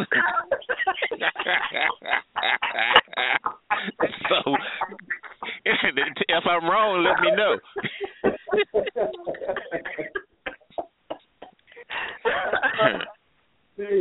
Yes. See, that's why I come. But you know, I'm gonna tell you this, and I heard somebody. You know, one thing that gets me when they talk about they mention that blacks are talking white. Let me tell you something. I think I'm older than everybody here, and, and the way we use racism, y'all ain't seen no racism today. Talking white has nothing to do with the pronunciation of words, the proper structure of sentences, or the diction that you use. Talking white is when a group of black men and women is sitting around a table and the subject is offshore oil well drilling. The subject is equity financing, leverage buyouts, boycotts, Damn. and sanctions. That's Damn. talking white. So, teacher, you teach your kids that. Do you understand me? yes, sir. I do. oh my goodness. Leave all that other stuff alone. You teach them children how to compete against white supremacy. That's the way you defeat it. Uh, Buildings like the ones that fell down in 9/11, I put those buildings up like that for almost three decades. I can tell you some things. You this you compete against them, especially you compete against them for the things that you need for your to, to sustain yourself. Why is it that you have Aramark and Sodexo controlling the Title One school lunch programs in black school districts? That is absurd. When you leave where you are tonight and you go to put gasoline in your car in the hood, it ain't black people that's controlling those food marks. That's absurd. Well, so I- when you I- teach your children what talking white is, you lay it down to them that way. You know you can teach Common Core from a black perspective, and I'm telling you because that's what they know, that's what they can relate to. And it's nothing wrong. You know when blacks as an ethnic group in the United States is better able to hold their own, then they would contribute to the country overall well-being. That's just the way it's going to happen. We cannot. The lady mentioned something. See, the circle was broken a long time ago, and it's very difficult once that circle is broken to bring things back the way they're supposed to be. There's more than one culture that we have in our ethnic group. There's a culture, the American culture, then you have subcultures. And these children, see, the children today is not like they are because they want to be. It's because previous ge- black generations let them down. Previous black generations didn't leave them with nothing to build off of. Now you got a kid that's supposed to start off with all this pressure on their shoulders. And don't say that they don't want to try. The Little League World Series, Jackie Robinson's Chicago West team, all black team that represented this great nation, the United States of America. You had at least two of those black kids that was homeless playing on that team. Didn't have a place to lay their head. But they went out there and played to perfection. I know because I trained baseball players. They played with perfection. The mother of the one kid told him, Don't worry. Just go do what you got to do. So to say that these black children don't want to learn is not the truth. They do want to learn. When have you ever heard a black kid get up in the morning and say, I want to be a failure? They're children. They are just children. If they're 16 and say they still children. And if the generations, black society don't provide for them like you see other ethnic group society providing for them children, then what do you suspect? If you don't have something tangible for your children to do, then believe me, somebody else will, and it won't be good. And another thing, no ethnic group is going to teach your children how to take power from theirs. Not in America. Because America is about making money and wealth. You don't see Mama Duck taking her ducklings to alligator school because she knows it's very harmful.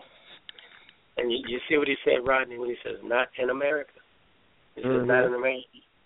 That's when we talk about the Negro versus the nigger. That at some point during segregation, crossing that Freedom Bridge, somebody forgot to bring that very foundation that we were built on. We were built on something greater than what we have now. And Well, I'll say well- this in no disrespect to anyone.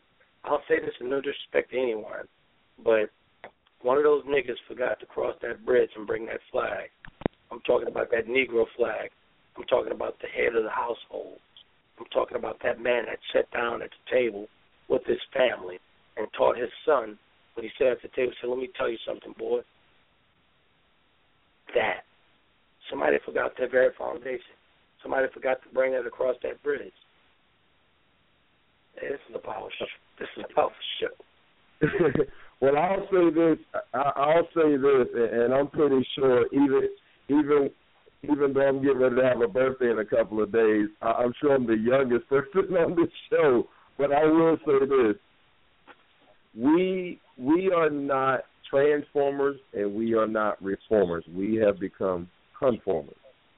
We go along with whatever the media tells us we should go along with. We go we go along with what what what people say we should do, what people say we should think, what you know how how people say we we ought to act, and because of that, the times are only getting worse. And when I say that the children uh, don't want to try, in their hearts and in their minds, and, and, and I can tell you, me personally, I think that kids are the greatest people in the world until they turn 18. But what has happened in our society is that we have gotten away from the old school. We've gotten away from the things that were working, and we've gone along with all of this foolishness, which has crippled our kids. And I was talking to some teachers today, and you know they were they they were laughing about the fact that you know Rodney is very old school. While I may be one of the youngest people, you know, youngest staff members in the school, I'm, I'm also very old school. Uh, you know, I'm not I'm not you know one of these teachers that is all about technology. No, I, I I'm still about paper and pencil. And they're like, no, if you want the kids to learn, you got to use technology. And, uh, and and and my comment to them was, well, if if that if that comment is so true, tell me why in the the the the, the six years I've been teaching, tell me why I've always had some of the highest scores or, or, or the recovery rate with my old school paper and pencil and these teachers using all this technology still can't get the kids to pass the test. And the and, and the the thing is, the kids aren't allowed to be free. The kids aren't allowed to be creative. There's no more innovation. And see, even with paper and pencil, that's what I promote in my classroom. And and and the kids will tell you, I will stop in the middle of a lesson. I don't care what I'm teaching. And if I feel like we need to have a real life talk, we're to have a real life talk. Because for me, it's not just about you learning math, science, social studies, English, or whatever. It's also about you learning how to be a productive member of this society. It's also about you knowing the truth. Maybe I don't have all the answers, and they know that. But I can give you some things that are not only going to help you inside of this school building, but if you transfer to a school that looks a little bit different than this one, or if you move to a neighborhood that looks a little bit than this one, or if you find yourself in front of whoever, you'll be able to function no matter where you are, no matter who you're talking to. And I think that is something that is missing. And, and my school is is is about forty forty seven percent Hispanic 27% white, 20% black. But, you know, for me, it's not a black or, or, or white thing. I know what color they are. And the most important thing, though, is I know about them as individual people. Well, you know, I'm gonna tell you. You know, my grandson went to he, he attended a, a high school that's probably 99% black. But they have a 98 about 98 percent of them go on to college, and uh, kept coming up through grade school. It was the same way, and he had opportunity to have a scholarship to go to to, to St. Louis U for baseball, but I wouldn't let him go because of the racial makeup of the school. I didn't want to be put under that type of experience at that young of an age.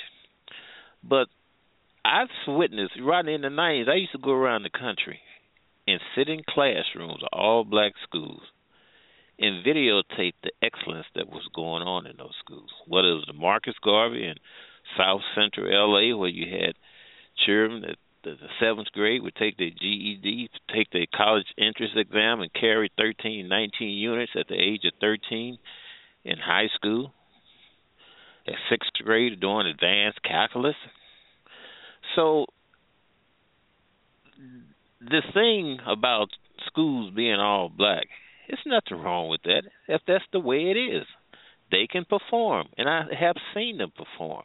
You know, I often wonder why come that why come public schools or schools that's having difficulties, why come they don't mimic the things that these successful schools are doing instead of taking on all these strange, different this program and that program?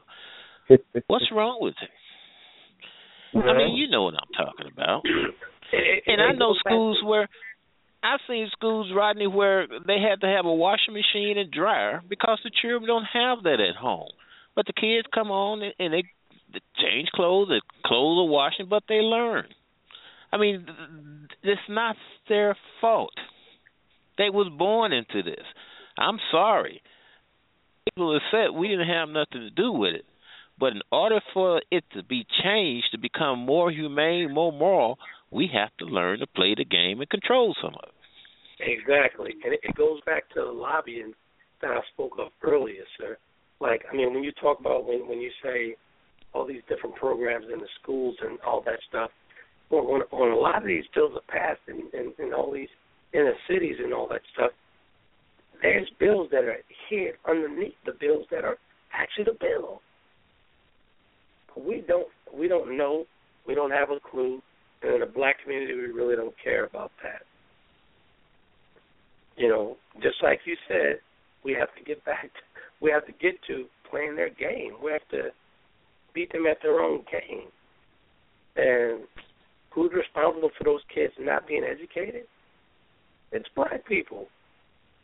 You're right. It's absolutely it's hundred percent black folks the problem. That's not the the kids' problem. It's not white. Whites are not going to give you the necessary things that you have to have so that your children can compete against them. They ain't crazy. Asians are not going to sell you wholesale the prices. They are not going to give you wholesale family prices so you can compete against their cousins retail. They are not crazy. Get, you're not gonna get those wholesale goods. You're not gonna get that. I totally get that. Man, I love this. What's your name, sir? I'm sorry. What's your name, sir? My name is Pianki. Yeah. Pianki. That's what's on my birth certificate. I- I- But uh I'm gonna say this, and then I'm gonna. Uh, I have two questions um, as we as we get down to the last 20 minutes of the show. Um, I have two questions, but I'm gonna say this first, and that is, uh, uh, you cannot defeat an enemy that you are supporting. You can't do it. no, you can't. As Every time you as knock long him down, you the one picking him up. Yeah, a- as long as I'm sorry, go ahead. Somebody was jumping in. No, no, no. I was laughing because you're absolutely Uh, right. as long as as long as we allow ourselves to be ignorant, as long as we don't educate ourselves, as long as we keep thinking that we have to to have a certain status, we have to drive a certain car, we have to live in a certain neighborhood, you know, we have to live in the projects but drive a sixty thousand dollar car, we have to walk around with, you know, a thousand dollars worth of clothing, shoes, and jewelry on our body, if not more. We have to walk a certain way. We have to have swag. We got to make twerk videos and all this other stuff. As long as we feel like we have to maintain that, we are doing nothing but supporting the enemy that we claim we want to defeat. We get we can get on on on TV, we can get on the radio, we can you know talk, talk in the break room on the job about how it's wrong that these white police officers are killing these young black boys. But guess what? It's not just white police officers that are killing young black boys. And I think somebody uh, said something similar to that earlier. It's not just the physical uh, violence that's taking out uh, our young black males. We we we have a strong identity crisis going on, especially amongst our black people. We feel like, you know, especially the young people. If if I'm not, you know, like Jay Z, you know, if I'm not like 2 Chainz, if I'm not like Nicki Minaj, if I'm not like Beyonce, then something is wrong with me. Just because we don't know who we are. Here's here's my first question though. When when when we when we look at religion, and we and we know that that's you know that that's one of those things that that that's up there that that can go on forever. But when we think about religion, religion is something that that that as black people we feel like we have to have these long-winded services. We feel like we have to, you know, pass the bucket so many times. We feel like we have to be jumping up and down, running around the church. You know, if you've been to black churches and if you've been to, you know, predominantly white churches, you know, you look at uh maybe even different denominations. Why is it that that blacks are so different when it comes to church and when it comes to religion than other races? And, and I Well, really would like Tammy to, to, to for Tammy to answer that first, and and then I want to get you guys take on Before that. she Uh, go, let me answer that for if you don't mind. If if it's okay with you. Let me answer that. Reason why is because black people are different. And if you want to know where they come from, take a trip to South Carolina to the Gullah Geechee community. Those are the direct descendants of the Africans that came from Sierra Leone in that part.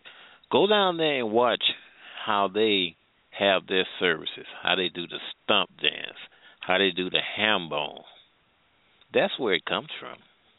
It's nothing wrong. I mean, that's their particular way of doing things. And they have something to offer. It's nothing wrong with that. Whites do what they do, and if you really think there's something, there's other ethnic groups that do some things that's kind of, you know, weird too in the way they go about having their service. So blacks do things the way they do them. The Baptist Church in the South, compared to uh, Richard Allen's uh, AME there in Philadelphia, they have a different culture, and within that culture, it, it defines their traditions, their language, their, their foods, their celebrations, whether it's uh, holidays or whether it's the way they go to church. I mean, that's something that's peculiar, particular to them. And there's nothing wrong with that. Okay, this is this, is this is Tammy. I wanna I wanna jump in for just a minute. Um, I, I don't I don't necessarily I, I hear what you're saying.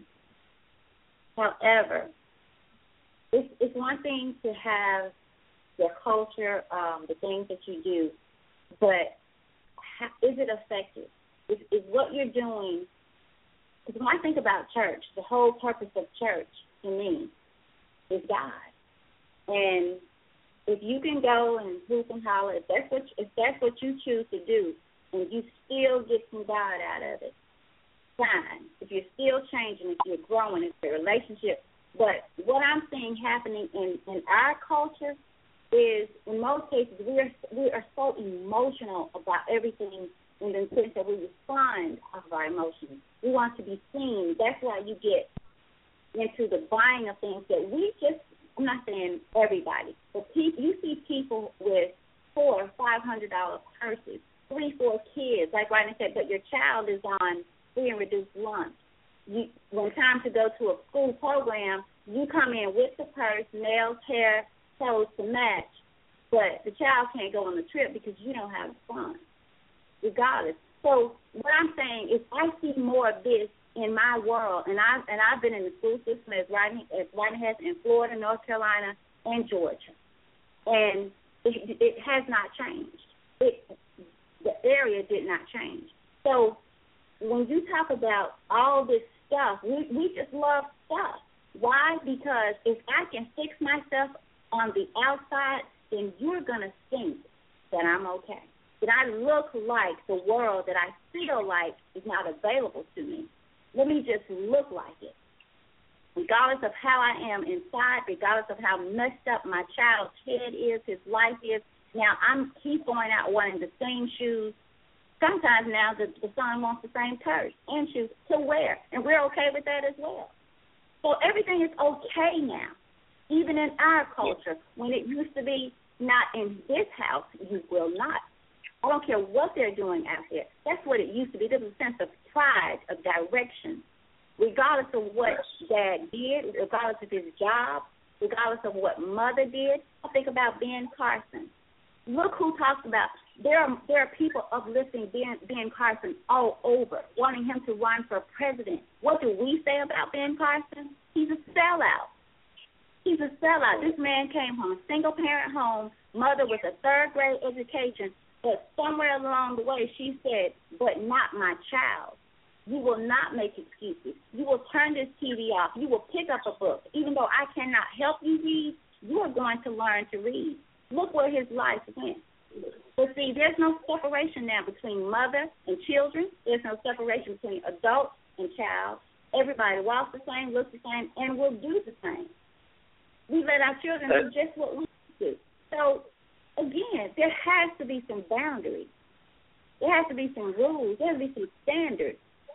That you you are a child, and you your ex- my expectation of you is this, regardless of how far I went you are going to go here. If you're going to come out of this house, you're going to go here. That's what Ben Carson's mother did. she instills something in him, and these kids want that.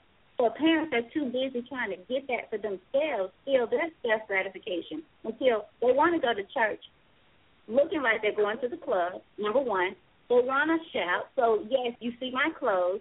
They want to drive up in the most fanciest car. So yes, you see my car. They want to give so the pastor can think so highly of you. So what is what what is your spirit saying? What is your life saying? What's on your tree? What can I pick from your tree to help me see the glory of God? That's what it amounts to. Because without that, without Him, we have nothing. And look at us, y'all. We have nothing. Our kids are walking zombies. They will kill you and drop of a dime. That, that, that, that's that's a great point. I just wanted to clear, clarify something before I actually make a comment. Mm-hmm. You, Ron, you did mention something about how we worship, correct? Yes. You, you did say that. Yeah, yeah, I did. I, I did bring that up. Yeah. Um, and and I'll actually tag along with uh, what the good brother said out of uh, out of Missouri. When you think about how the way we worship, um, you think about you know he he brought up the times uh, in, in South Carolina and the diff, different worship and all that stuff. Um, you think about you know think think about the ancient times and and how these archaeologists are unearthing stuff, uh, writings on on stone, how they worshipped and and the stuff that they did. Uh, they were dancing. It goes back to the Bible. It goes all the way back to that, to where that's a part of the, their heritage.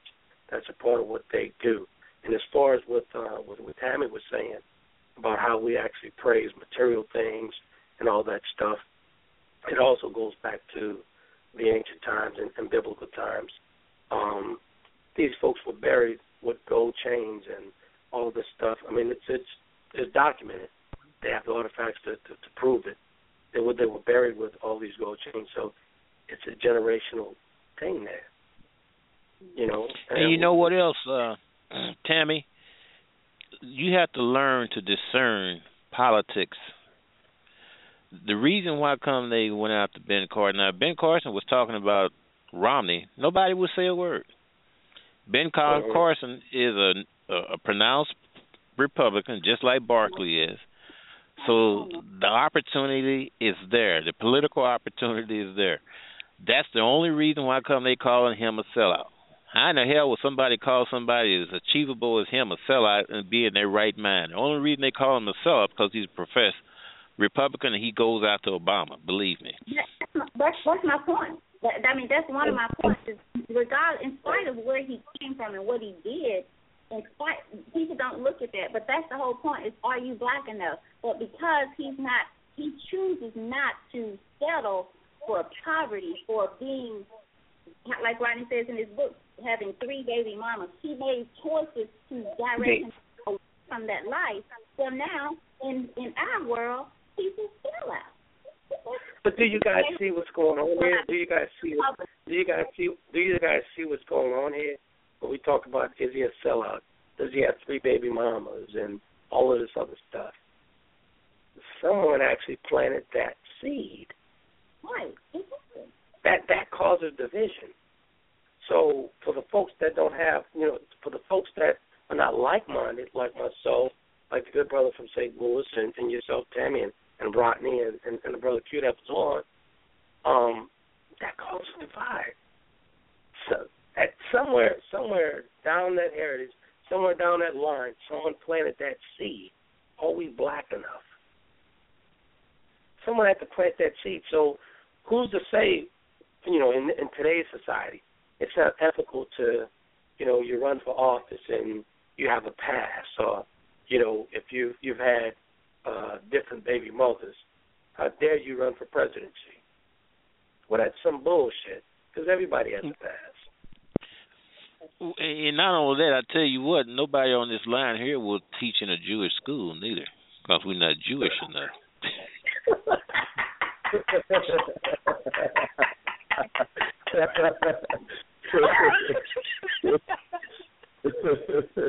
I'm going to Exactly. five year Jewish school this spring. Exactly. Go go try to get a job in one of Tel Aviv University and see what happens. Oh, we don't need nobody right now. It's not gonna happen. Try to teach Jewish history and you're a black man. And because for one thing, it, it just it, it just don't jive. How can you teach Jewish history, then know the history yourself? It just something's just wrong with that. Yeah, exactly. And and when when, folks and and when, when our folks when, when when the black community realizes that we're looked upon as liquid money, that's exactly what we're looked upon as liquid money. We will put that money in, and we won't even worry about a return. We will throw that money in, and it's, I I find it kind of um, kind of ironic that Chase Chase Bank who was actually um had came under scrutiny a few years ago about the slave trade and all that stuff. They they would have a debit card, a prepaid card called Liquid Chase. Isn't that ironic? We don't know what they're saying, do they? Mm. I'm just saying. Man, Yeah, I it's tell you, it's- it's- it's- it's- Go ahead, Rodney. I'm sorry. you guys are hitting it hard tonight, man. No, that's, I, I I I don't know how many times I'm going to listen to this show, but I but I gotta I have to go back and play it a couple of times because you you guys are, are hitting it hard tonight. We have, So- we have about. Go ahead. I'm sorry. When somebody say not black enough, you have to understand who matter of fact who's saying it and where they coming from. Because if I say it, it see black means different to me than just the adjective to a person, ethnicity or color. Well, color has a lot to do with it, but black means experience. Just like I said, the Jews would ask the same thing: Is he Jewish enough? They would ask the very same thing. A Native American would ask the same thing. When I talked to Dennis Banks, he says one thing we did not do is let them teach our children. So everybody is very peculiar with who it is that they that they trust with something that's very precious to them. That's that's that that that's deep because people are people are, are are cautious when you when you start to deal with you know uh those that are close to them. What I'm going to do since we have about three minutes left uh, is, just to give everybody a chance to to make some closing remarks. This is this has been another uh, powerful show, and so we want to uh, thank Trent and thank uh, Pianki for being on with us, and we want to give you guys a chance to to make some final remarks and, and uh, give out any information about any projects that you're doing, uh, any books, any shows, um, anything that you have going on, any contact information, uh, whatever it is that you would like to share. Uh, Pianki, we'll start with you, then we'll go to Trent, and then uh, Sammy and I'll go ahead and uh, and and close it out. Go ahead, uh, gentlemen. Well, I appreciate the opportunity to be able to contribute to this show. I hope that uh, I was able to share. You know, everyone. It's like a. It's like the spokes on a, the wheel of a bicycle coming to the axle, the center. You know, we all come from different directions. We have different experiences, different opportunities that others wasn't afforded to, and that's what we're supposed to do. We're supposed to throw those experiences and opportunities on the table and share, where people can take bits and pieces in order to make what it is that they're trying to do better, help to make their understanding a lot better. And I hope that I was able to do that tonight. You most certainly have, man, and, and we definitely um, appreciate you being on, and hope that you come back and join us soon. Thank you. Yes, sir. Uh, Trent, go ahead. Yeah, it's uh that's that's good stuff right there from the good brother from St. Louis and I actually learned uh learned a lot from the elder there and I'll take it with me. Um they can actually find me um on the Conversation Organized Action Tour. Uh our first stop is Memphis, which is hosted by uh Miss Butterfly herself, uh Tammy Gator, uh over in Memphis. Um I don't have the date right in front of me and I don't have the, the venue. But we'll be there um it's in December. I just don't remember the date. We'll be there in December. Um, I'll be in Atlanta. I'm sorry. Go ahead, Tammy. December 13th. Saturday, December 13th. There it is. December 13th. So we'll be there in Memphis. Uh, Anthony and I will be kicking off the Organized Action Tour. Um, and actually, it's the second year that we're doing this, the Conversation Organized Action Tour. And uh, look forward to seeing everybody out on the road. And uh, look forward to continuing uh, to network with powerful brothers like yourself, uh, uh, Rodney, and along with the good brother in St. Louis. I learned a lot tonight, so I actually was actually writing some things down myself here. It's always good to hear uh, an elder on um, to put things in perspective, and it's real good. You're never too old to learn, so this is some good stuff. Most definitely, man. Uh, tell me you want to go or you want me to go? Um, I just want to get back to, and I, and I think Trent, I think you said this at the beginning. Uh, regardless of what color we are, are we human enough? Are we serving God, or have we gotten, or can we get back to the basics? Because if we look at society, people, everything, everybody is is crossing over. You you have you can hardly tell the difference in color by the way people act. So when I say that, everybody is making doing some of the same crimes, making some of the same choices, decisions. Um, and to me, that just speaks that we're getting so far away from God. We're getting so far away. And I would just ask everybody, even if you've read it before, read Romans 1 tonight, tomorrow, this week. Read Romans 1. Read a couple of different versions of Romans chapter 1. It's not very long, but it speaks, to me, it speaks volumes about where we are today, not just as black people, white people, but whatever. It speaks volumes to where we are today. Romans 1. So I just say, regardless of what color you are, get some God in your life. That is, there's going to come a day when, in the Word says that seek, seek Him while He can be found, because there's going to come a day where your looking is over and all that's before you is your list you and God. What does what will He say? So nothing else matters. Not your color, because it's not going to matter at that hour. It's not going to matter. That's it for me, Rodney. I'm gonna I'm gonna close out uh, first by by giving uh, some information. Number one, uh, again, the title of my of my first book is called "Tired of Being Black." Um, the book does offer a fresh perspective on the negative stereotypes and struggles of the black race.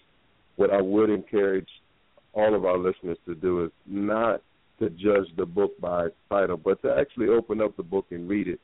Um, it's okay if we disagree or if we see things uh, from a different perspective, but you'll never know that unless you actually open the book. And, and some of the things that I have heard is that uh, the book is very thought provoking, and even um, if you bring different experiences, uh, one thing that we can all agree on is that uh, reform and change are, are definitely needed and necessary in our society today.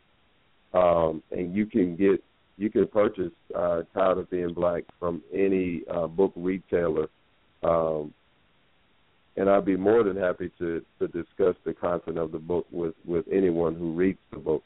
Uh, but I think that uh, to all of our listeners, I, I think that you would be uh, at least intrigued by by what's in the book. So I would encourage you uh, to read it. It definitely goes along with uh, the comments that Charles Barkley has made. It, it definitely goes along with a lot of the things that were said tonight. And I'm going to end with this.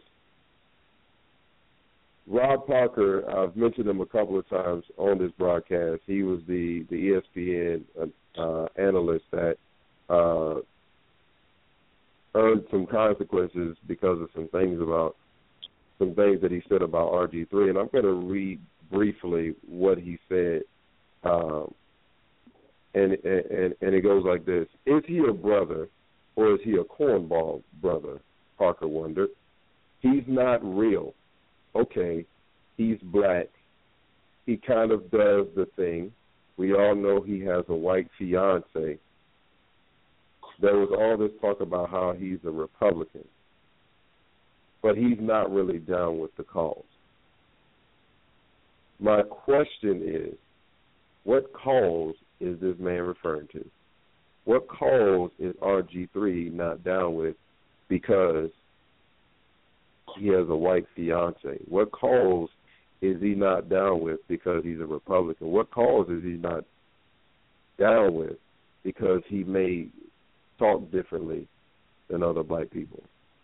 Does it make you any less black because you don't sag your pants, because you don't use the N word, because you have an education, because you know how to read? Does it make you any less black if you are a man who takes care of your children? Regardless of whether or not you're with the mother still to this day. I think what we all need to do is take a step back and examine ourselves, reflect on our own lives, reflect on our own principles, reflect on the way that we do things. And if we do that, we'll see that regardless of where we are in our lives, we can all improve and we can all change for our well being and for somebody else's, especially a child, because there's one out there somewhere who's watching you. Again, thank you all for tuning in to the Butterfly Evolution Show. It has been another great show. We will see you back here uh, live next Monday, 9 p.m. Eastern, 8 o'clock Central Time. Good night to everyone, and have a great week.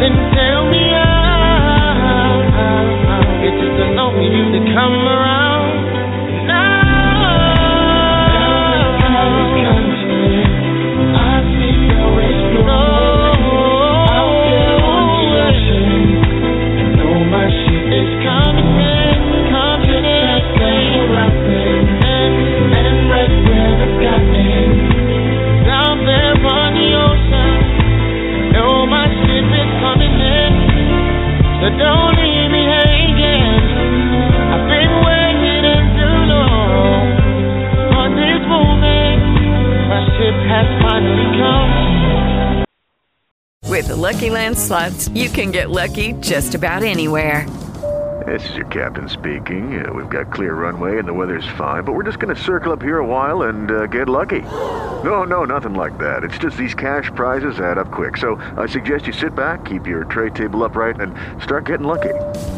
Play for free at LuckyLandSlots.com. Are you feeling lucky? No purchase necessary. Void where prohibited by law. 18 plus terms and conditions apply. See website for details.